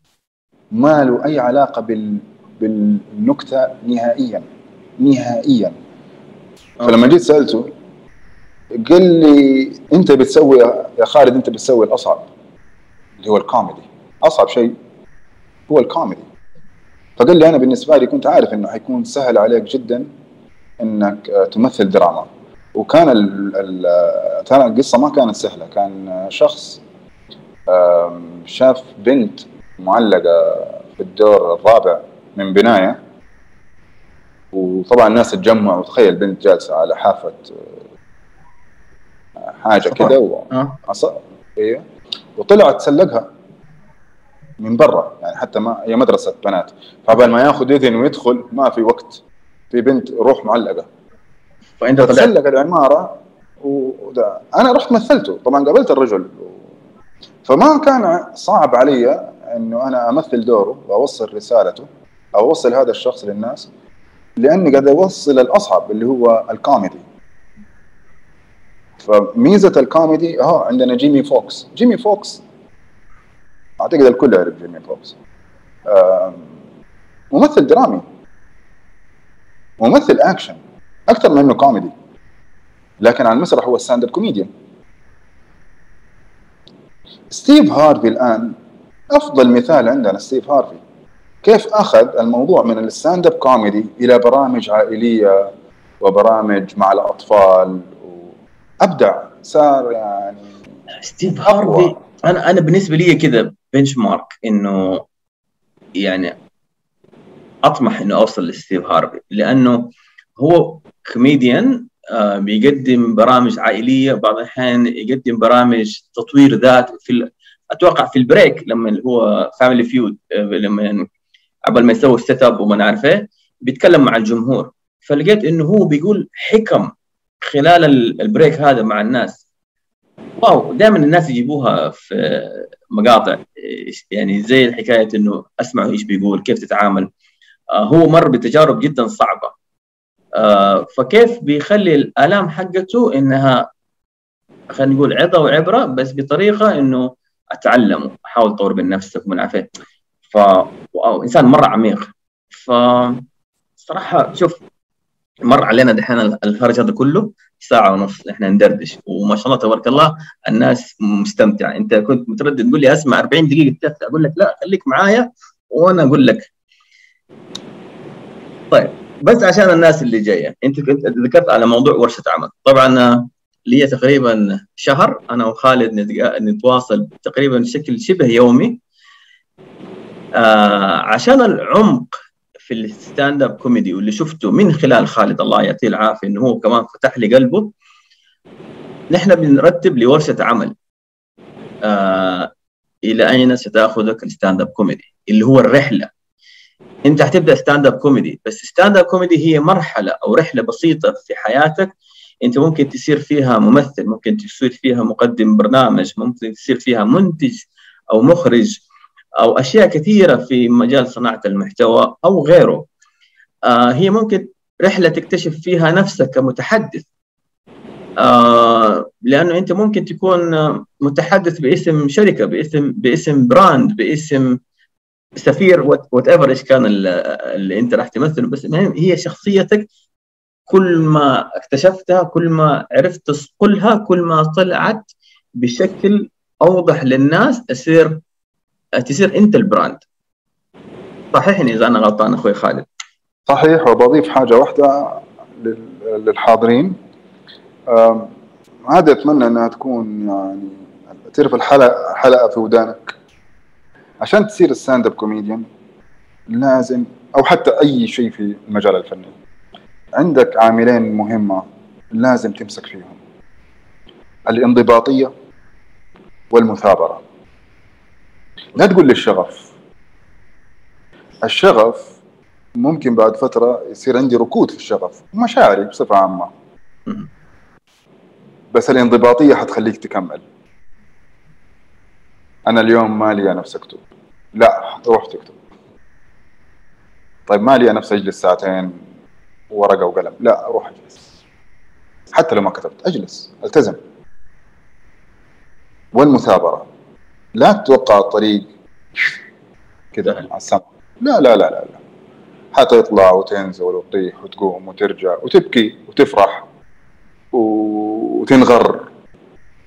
والإيجو حقك يكبر. وبعدين انت جبت المهم. طبعا سبحان رب العالمين هو يأدبنا كلنا. لأنه اللي خرج إبليس من الجنة الغرور. الغرور. حلو. إحنا نحن بشر. صدقني لو عندك غرور في المسرح برضه هتخرج من المسرح. كذا حيدشدش تقول لي ما حيمزحوا معاك. لأنه wow. ما يمزحوا فلو انت شفت نفسك مو حتصير انت وتراب واحد في المسرح. أصلا ما في مخرج يقول لك اسمع وقف لا سوي كذا. ما في. ما في سماعة في الإذن يقول لك اسمع آه غني مثلا. يعني جيمي فوكس آه طلع قدم stand-up comedy وما ناسبتهم ال material. والجمهور بدأ أوه تخيل انت الجمهور كده أيوه جمهور أمريكي كمان ما يستحي. يعني من جد آه. مؤلم. إيش سوى؟ بدأ يغني. صوته حلو هو. okay. قلب الموضوع أغاني. أخذ الجمهور على على جوهم. أيوه الناس روقوا شوي. أمتعهم شوية. بعدين رجع كمل jokes كمل. ما يستحي والناس ضحكوا. عشان كذا هو من أفضل الممثلين الآن في العالم. صار عنده سرعة بديهة. أعرف كيف أتصرف. آه بدأوا الناس يتريقوا علي كمل تريق على نفسك. طبص الليلة دي ليلتك دبر حالك يا ابني. عندك مايك؟ وعندك مسرح؟ وعندك جمهور؟ وكشف بعينك هذه هي اللي تكون أو لا تكون. فعليا هنا عشان كده الفيصل للكوميديان المحترف إنه لو صار له زي كده حيرجع يثابر. وحينضبط ثاني مرة وحيشوف إيش اللي غلط فيه. وبل الإنسان على نفسه بصيرة لا تتوقع يجي واحد يقول لك والله أنت لو ما سويت كذا كان مشي. لا لا لا أنت أدرى بنفسك. أها حلو لازم تشوف الأمور بزوايا مختلفة. أم... وحلو إنه الواحد يجي له غرور وكبرياء ويجو يرتفع. حلو حلو. عشان يتلطش كف المسرح. أنا ما بخوف الناس صراحة. لا بس, بس هذا واقع. واقع آه. أنا ما أحب أجمل الأمور ترى واقع واقع آه. فهو طريق صعب كل ما أنت تعدي بأشياء صعبة في حياتك وتقدر تجتاز هذه المصاعب كل ما شخصيتك حتقوى وعمقك حيزيد وتتفتح مداركك وتعرف إنه أنت لك دور في هذه الحياة لك قيمة في هذه الحياة في ناس ما كان لهم قيمة يعني الناس آه، صديقي هذا اللي كان يتأتئ ولا وات كان بيعاني من هذه المشاكل. بس الآن لو تشوف شخصيته جدا مختلفة. ليه؟ لأنه عارف يتعامل مع الموقف. ما تقدر تألمه بعد كذا فتقوى الشخصية. تعرف العسكرية؟ ميلتري انضباطية ومثابرة إلين تطلع بشخصية الضابط ما حد حيرحمك هناك. لأنه وقت الحرب ما في يوم مرحمين. الميدان يا أحمد. وللمعلومية يعني الكلام هذا مو بس لل... للرجال حتى النساء. يعني الآن مفتوح عندنا ال stand-up comedy للنساء. آه، أنا شفت comedians بنات صراحة أبدعوا. إيش بك تضحك ضحكة؟ تهكميه أنت كمان. لا لا لا. آه كمل كمل. أنا أقول لك بس كمل. فأيوه حتى النساء يقدروا يطلعوا ويقدموا. صراحة بيبدعوا بيبهروني. أنا قبل فترة كنت في open mic وشفت آه، بنتين طلعوا قدموا stand-up والله ما صدقت يعني. كيف؟ يعني زمان نقول والله الرجال حتى كنت أشوف في أمريكا ما ما في كوميديان نساء يعني غير Ellen حتى ما نجحت كثير يمكن في ال stand-up بعدين راح سوت برنامج. بس عندنا هنا صراحة أبدعوا. ولسه أنا متأكد اننا حنشوف قدام هذول الشخصيات اللي حتطلع قدام الناس في المسرح. ترى ما راح يكون عليهم أسهل إنهم يسووا برامج نسائية. برامج تخص آه،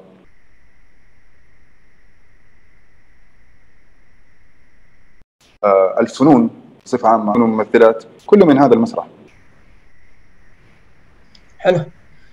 طيب آه في خلينا ناخذ والله ترى شوف لما ناخذ أسئلة. اي أنا لما نجلس نتكلم وما فيش كده تعليقات في في الدردشة أبدأ أتخوف. أحس إنه اتصال فصل. المايك حقي فصل آه هل نحن أصلا جالسين نتكلم في أحد معانا ولا جالسين ندردش لوحدنا؟ ولا الناس ناموا؟ مرة تخوف. آه في مشاركات صوتية؟ والله إذا عندك استعداد يا سيدي محمد افتح لك المايك. بس ارفع لي كده يدك عشان إيش؟ يا أهلا كوش منذر حياك الله يسعدك. شرفتنا. طيب آه، أخوي محمد تبي تفتح المايك؟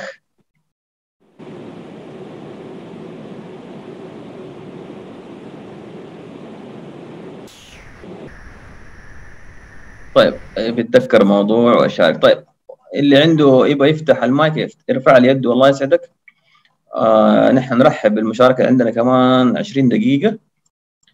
آه طيب في شغلة على موضوع الكتابة. ترى أنا كنت مرة مستهون بموضوع الكتابة. بس صارت لي تجربتين اتاكدت غصبا عني إنه الكتابة هي الأفضل. أنا طلعت في TEDx وطلعت على ال MBC في برنامج آه، الحياة الدنيا علمتني. لما طلعت في TEDx أنا كنت كان حلم إني أنا أطلع في TEDx حلم أي واحد في Toastmaster إنه يطلع في TEDx وجاني من رب العالمين. ولما رحت TEDx قلت يا عمي إيش حكتب؟ ما ماني كاتب. أنا خلاص من كثر ما أطلع لقاءات زي كذا خلاص قلت أنا اعتمدت على نفسي ورحت. بس قالوا لي عندك ربع ساعة. قلت لهم طيب. لما تقرب خمس دقائق حلو اشروا لي من بعيد عشان أنا أعرف متى أقفل الكلام. وقلت الكلام حقي وكانت زوجتي معايا وكان في جمهور وتفاعلوا معايا اللي هو قصص ملهمة. سويته كل حاجة. ما نزل في اليوتيوب. صراحة مرة تضايقت ولكن لما قدمت في ال MBC ال MBC فريق الإعداد قالوا لي إيش راح تقول؟ قلت لهم أنا راح أتكلم عن قصتي وتجربتي إنتوا تبغوا الناس تلهمهم قالوا لا بس لازم تكتب لنا إيش راح تقول. قلت طيب خلاص مو مشكلة حكتب لكم هي وهرسل لكم. الموضوع عشان أنا أكتب قصتي راح أقولها في ربع ساعة أخذ مني ست ساعات. عشان أسوي ترابط الأفكار للرحلة اللي أنا اخذ آخذ بها الناس. أخذ مني ست ساعات عشان أكتب القصة. أنا استغربت من الموضوع. ولما طلعت قلتها طبعا زي ما أنت تفضلت إنه أنت سيد المسرح أنت لوحدك ما فيش لا ما في أحد غير واحد شخص من بعيد كده يقول لك إنه خلاص عدى الوقت. بس هذا الشيء وفي جمهور قدامه كاميرات بتصور. آه أنا عارف جالس أقول وطلعت طلع البرنامج وكل حاجة. فجلست أقارن ما بين اللقاء حقي في ال MBC وفي TEDx اللي أنا زعلت إنه ما طلع. الحمد لله إنه ما طلع. لأنه في فجوة كبيرة بين الاثنين. القصة مرة مختلفة. القصة اللي أنا قلتها في TEDx مدحت أو ذكرت فيها أشخاص قابلتهم في TEDx وذكرتهم في القصة لأنه أنا جالس أرجع. حلو؟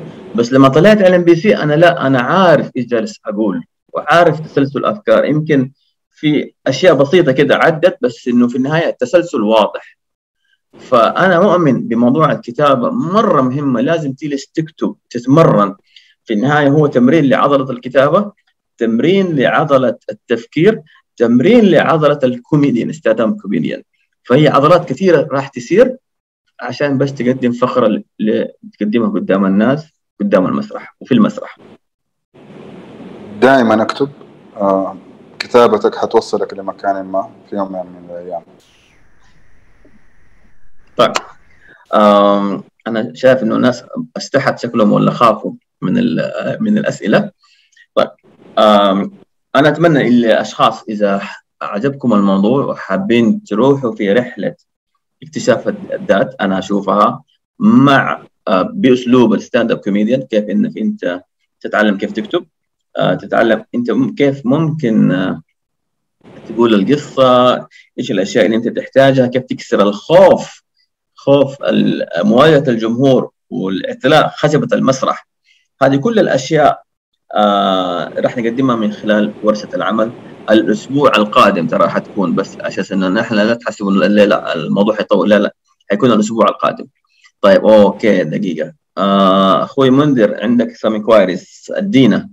تبي تفتح معك أو تبي تتكلم؟ آه طيب هنا اخويا مكي. والله حابب أتكلم إذا ممكن. تفضل. السلام عليكم. تفضل. عليكم السلام. أهلا وسهلا. مسيو خالد السلام عليكم. كيفك؟ يا هلا وسهلا أستاذ منذر.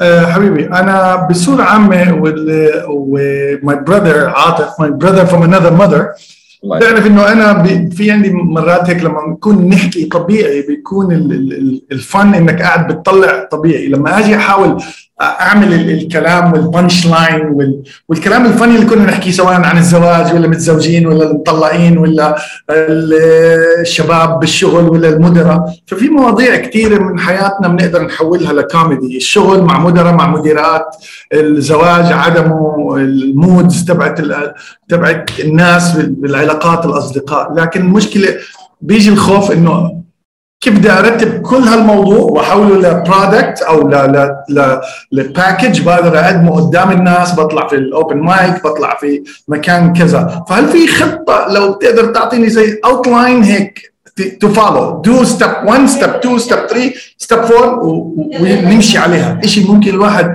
يمشي عليه مشان فعلا يبدأ يحط رجله على أول الطريق أو first steps من عيونك تسلم. تمام. طيب, طيب. ناخذ أعطيه جواب ناخذ بعدها أستاذ مكي ميكس مكي. تفضل. طيب. في النهاية نحن بنطلع نقدم قصة. لما تتفرج فيلم أنت بتتفرج قصة. لها بداية ولها وسط ولها نهاية. ولازم يكون في تسلسل لهذه القصة صح؟ ال stand-up comedy هو قصة. storytelling زي ما قلنا زمان الحكواتي. الحكواتي يبدأ يعيشك القصة. بكل آه ال characters الشخصيات الموجودة في القصة. آه لما يتكلم عن واحدة بتتكلم يغير صوته إلى صوت أنثى. لما آه يتكلم عن أب صوته كيف جهوري ويكون كبير. طفل بيغير صوته للطفل. لما البادي لانجوج لا ننسى إنه 97% من التواصل والتخاطب ما ما له علاقة بالكتابة بالكلام. الكلام يأخذ 3% فقط من التواصل. فنبرة الصوت والبادي لانجوج لغة الجسد وحركتك في المسرح كيف أنت بتأدي القصة. كلها هذه لها أدوار. فأنا أنصح الأستاذ منذر إنه يشوف كيف القصة بتنكتب. في النهاية هي قصة أنا حاخذ الناس من من شيء من بداية أوضح المعلومات الموجودة في القصة عشان أقدر أبني كده أنا بنيت من ال characters الموجودة في القصة. ال character الأساسيين. بعدين كيف بحكي هذه القصة. بعدين وأنا بحكي القصة حيطلعوا لك شخصيات ثانوية في نفس الفكرة. ف telling story أو كيف تحكي القصة هي من أهم أساسيات ال stand-up comedian لأنه هو عنده خمسة دقائق أو عشر دقائق أو ربع ساعة أو حتى ساعة بياخذ الناس في قصص. فلازم يتعلم مهارات التواصل ولازم يتعلم كيف يحكي القصة. واو. طب هذا هذا الكلام راح نقدر نقدر الشباب يتعلموه في ورشة العمل؟ أكيد أكيد الأساسيات كلها حيتعلموها في ورشة العمل. بس أحب أوضح ورشة العمل حنتكلم عن الكتابة وحنتكلم عن الكتابة الإبداعية كيف ال creativity تسوي unlock لل creativity عندك. حنتكلم عن المسرح والتحضير للمسرح التعامل مع المسرح من جميع النواحي سواء من ناحية ال technical المايك من ناحية الجمهور وتواصلك مع الجمهور. فحنفصل ما قبل الكتاب يعني من الكتابة إلى إلى التحضير للعرض إلى أن تصل العرض وتقدم اللي عليك كامل مكمل وتخرج من المسرح. حلو. فهي رحلة تعلم. هي رحلة تعلم حنكون على مدى يومين تمام؟ آه نحن حنتكلم عن آه عن الأساسيات وكل واحد حيبدأ ينطلق في رحلته الخاصة. هذه ميزة الموضوع. ما في صح وخطأ كثير. آه أنت إيش تشوف؟ إيش وجهة نظرك؟ لأنه لازم تبني عند عندك هذه الشخصية.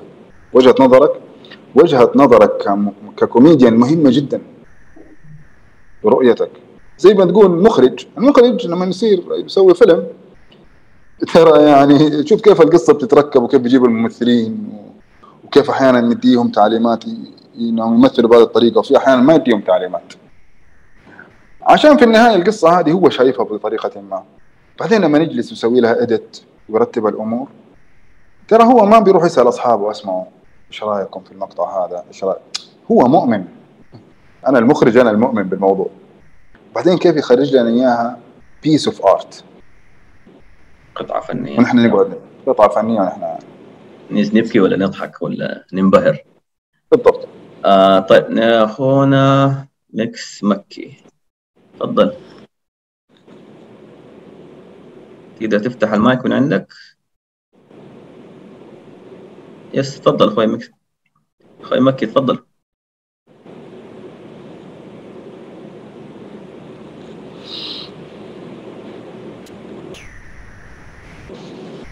أظن الصوت مو مسموع عندك.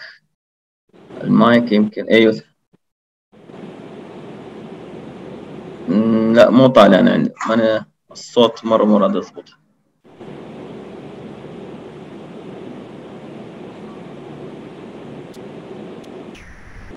أخوي خالد طالع عندك سامع صوته؟ لا.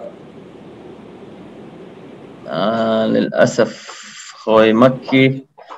خليه يكتب لنا السؤال إيه لا أكتب لنا أكتب لنا إيش المداخلة حقتك. للأسف الصوت صراحة مو طالع. لعله خير لعله خير. أكتب لنا السؤال يا سيدي وما راح نقصر معك. ربي يسعدك. تمام لعله خير. طيب آه إذا بس يكتب لنا أخوي مكي السؤال.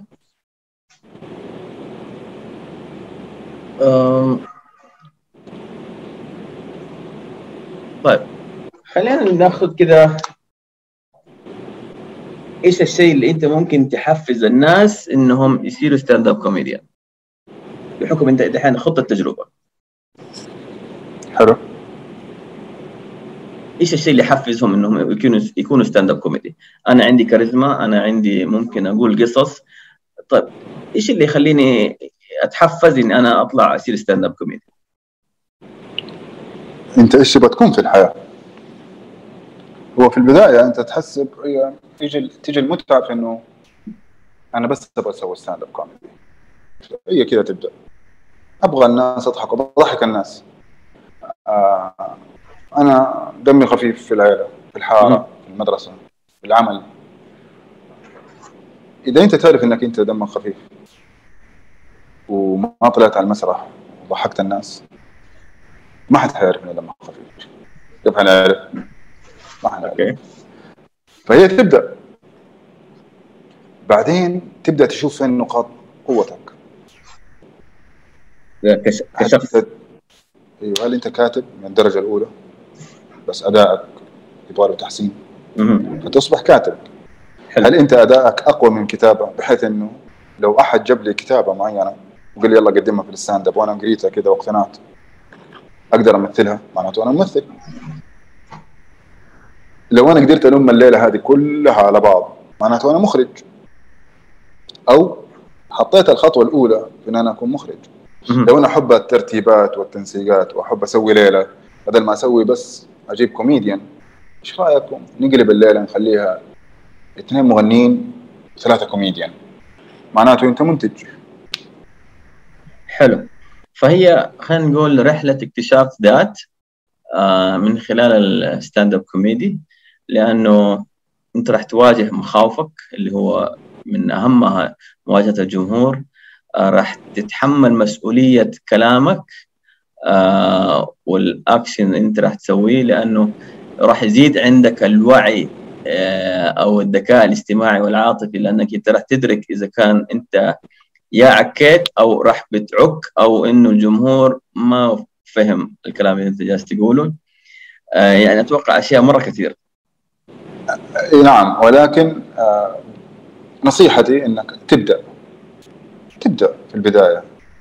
آه حرجع للنادي أقول لك كيف آه الواحد يتمرن في النادي. ما حد يقدر آه أنت تخش النادي ما تعرف أنت. أرنولد يمكن لما دخل النادي. ما كان يدري إنه حيصير بطل العالم في كمال الأجسام مثلا. حلو. بس إنه في النهاية بدأ أتمرن. اكتشف نفسك خلال الرحلة هذه. والله يوفق الجميع. أنا ما كنت أدري إن أنا أمثل دراما. أنا ما كنت أدري إن أنا أمثل أصلا. بس بعد ثمانية سنوات من ال stand up جاني المخرج قال لي أسمع أنت حتمثل دراما. وبوقت آخر الحلقة تبكي كمان. أوه كلام كبير. أنا وظيفتي تخيل أنا كل يوم أضحك الناس لا أنا أبكي عشان أبكي الناس الآن كمان.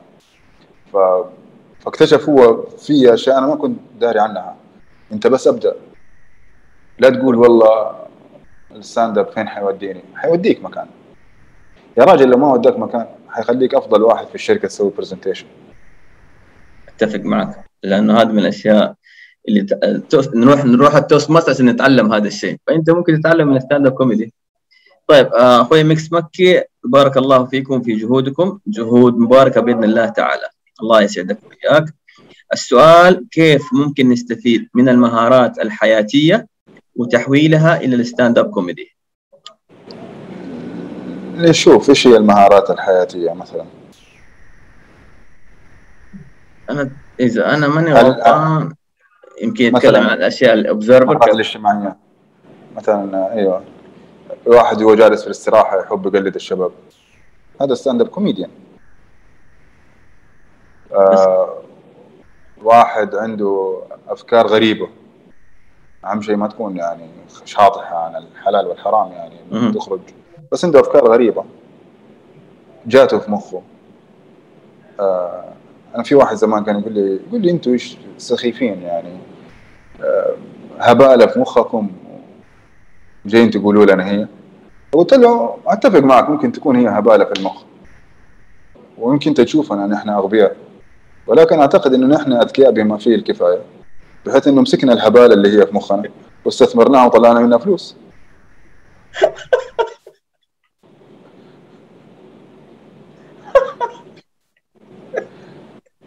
والله بوم.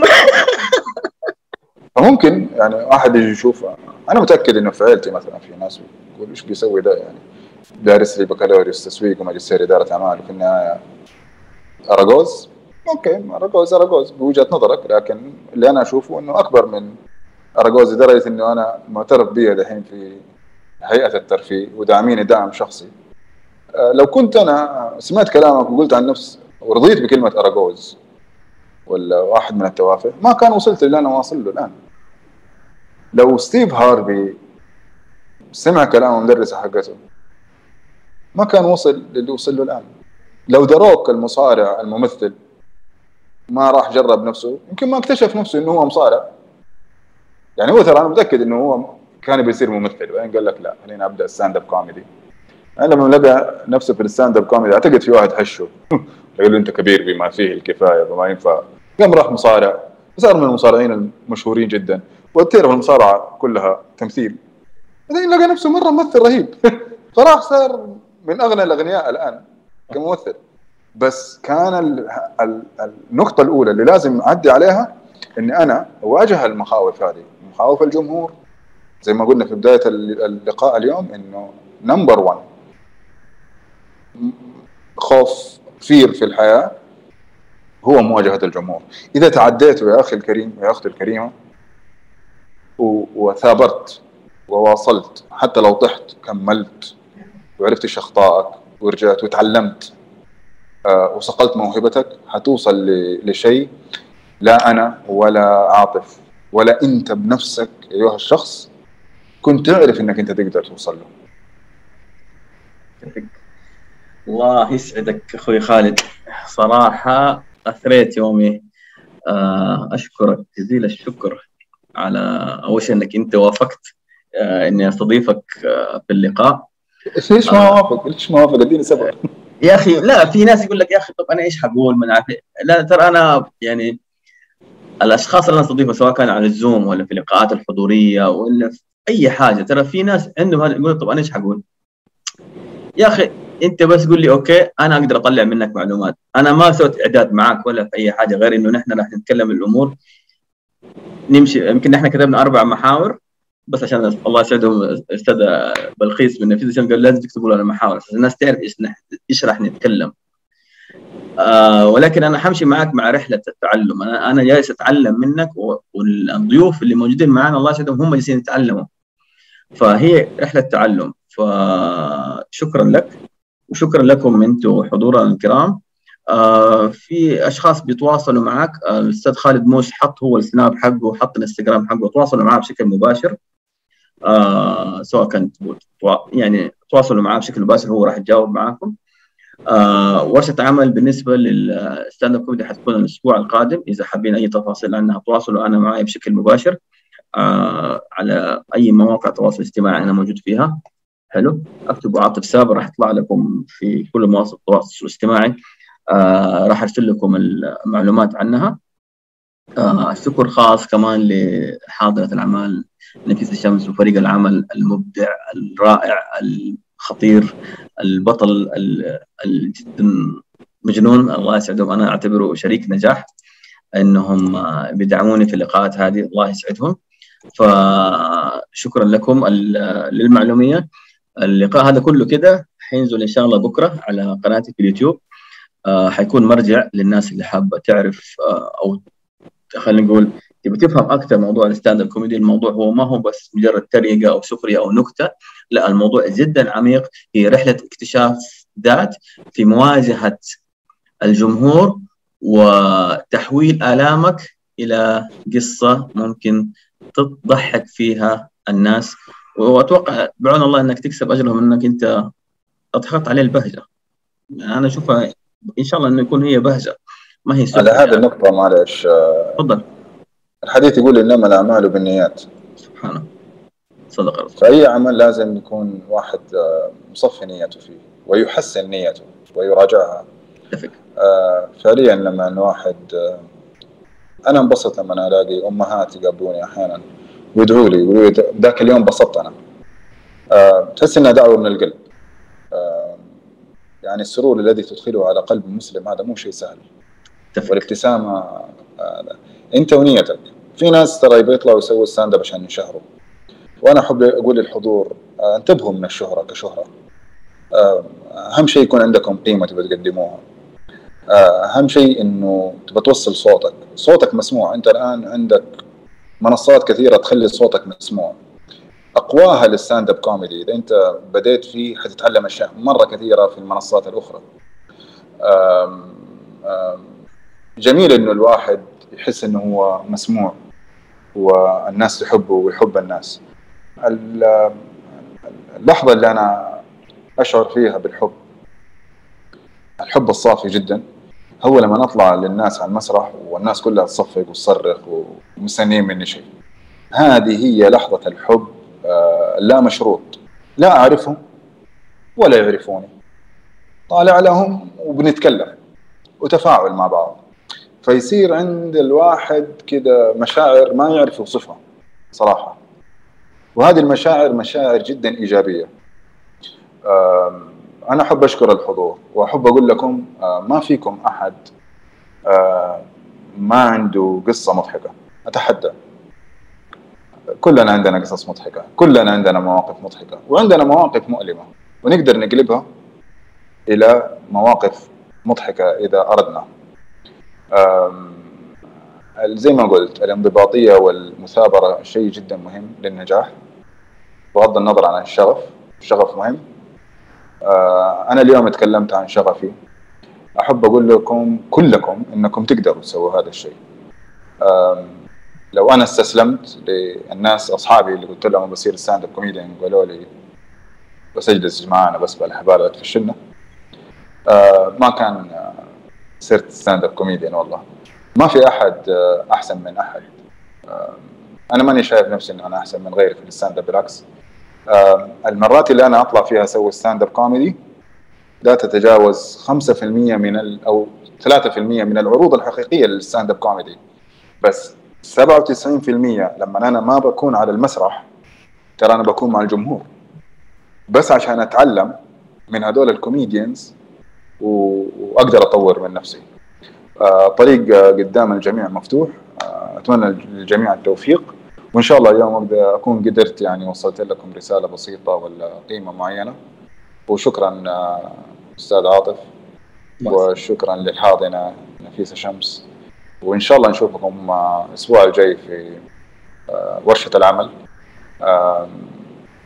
حيخرج فيها بمعلومات جدا قوية وقيمة.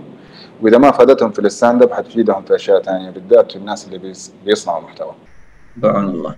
طبعا آه، مواقع التواصل الاجتماعي آه، للأستاذ خالد نفس الاسم خالد موس موجود على السناب شات و... والإنستغرام. آه، تتواصلوا معاه بشكل مباشر.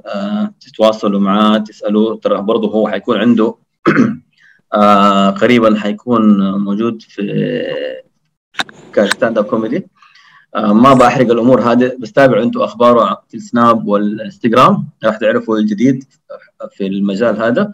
والله يفتح علينا وعليكم. شكرا لكم جميعا لتفاعلكم وحضوركم معنا لهذا الوقت. آه يعطيكم ألف عافية ونشوفكم على خير. سلام.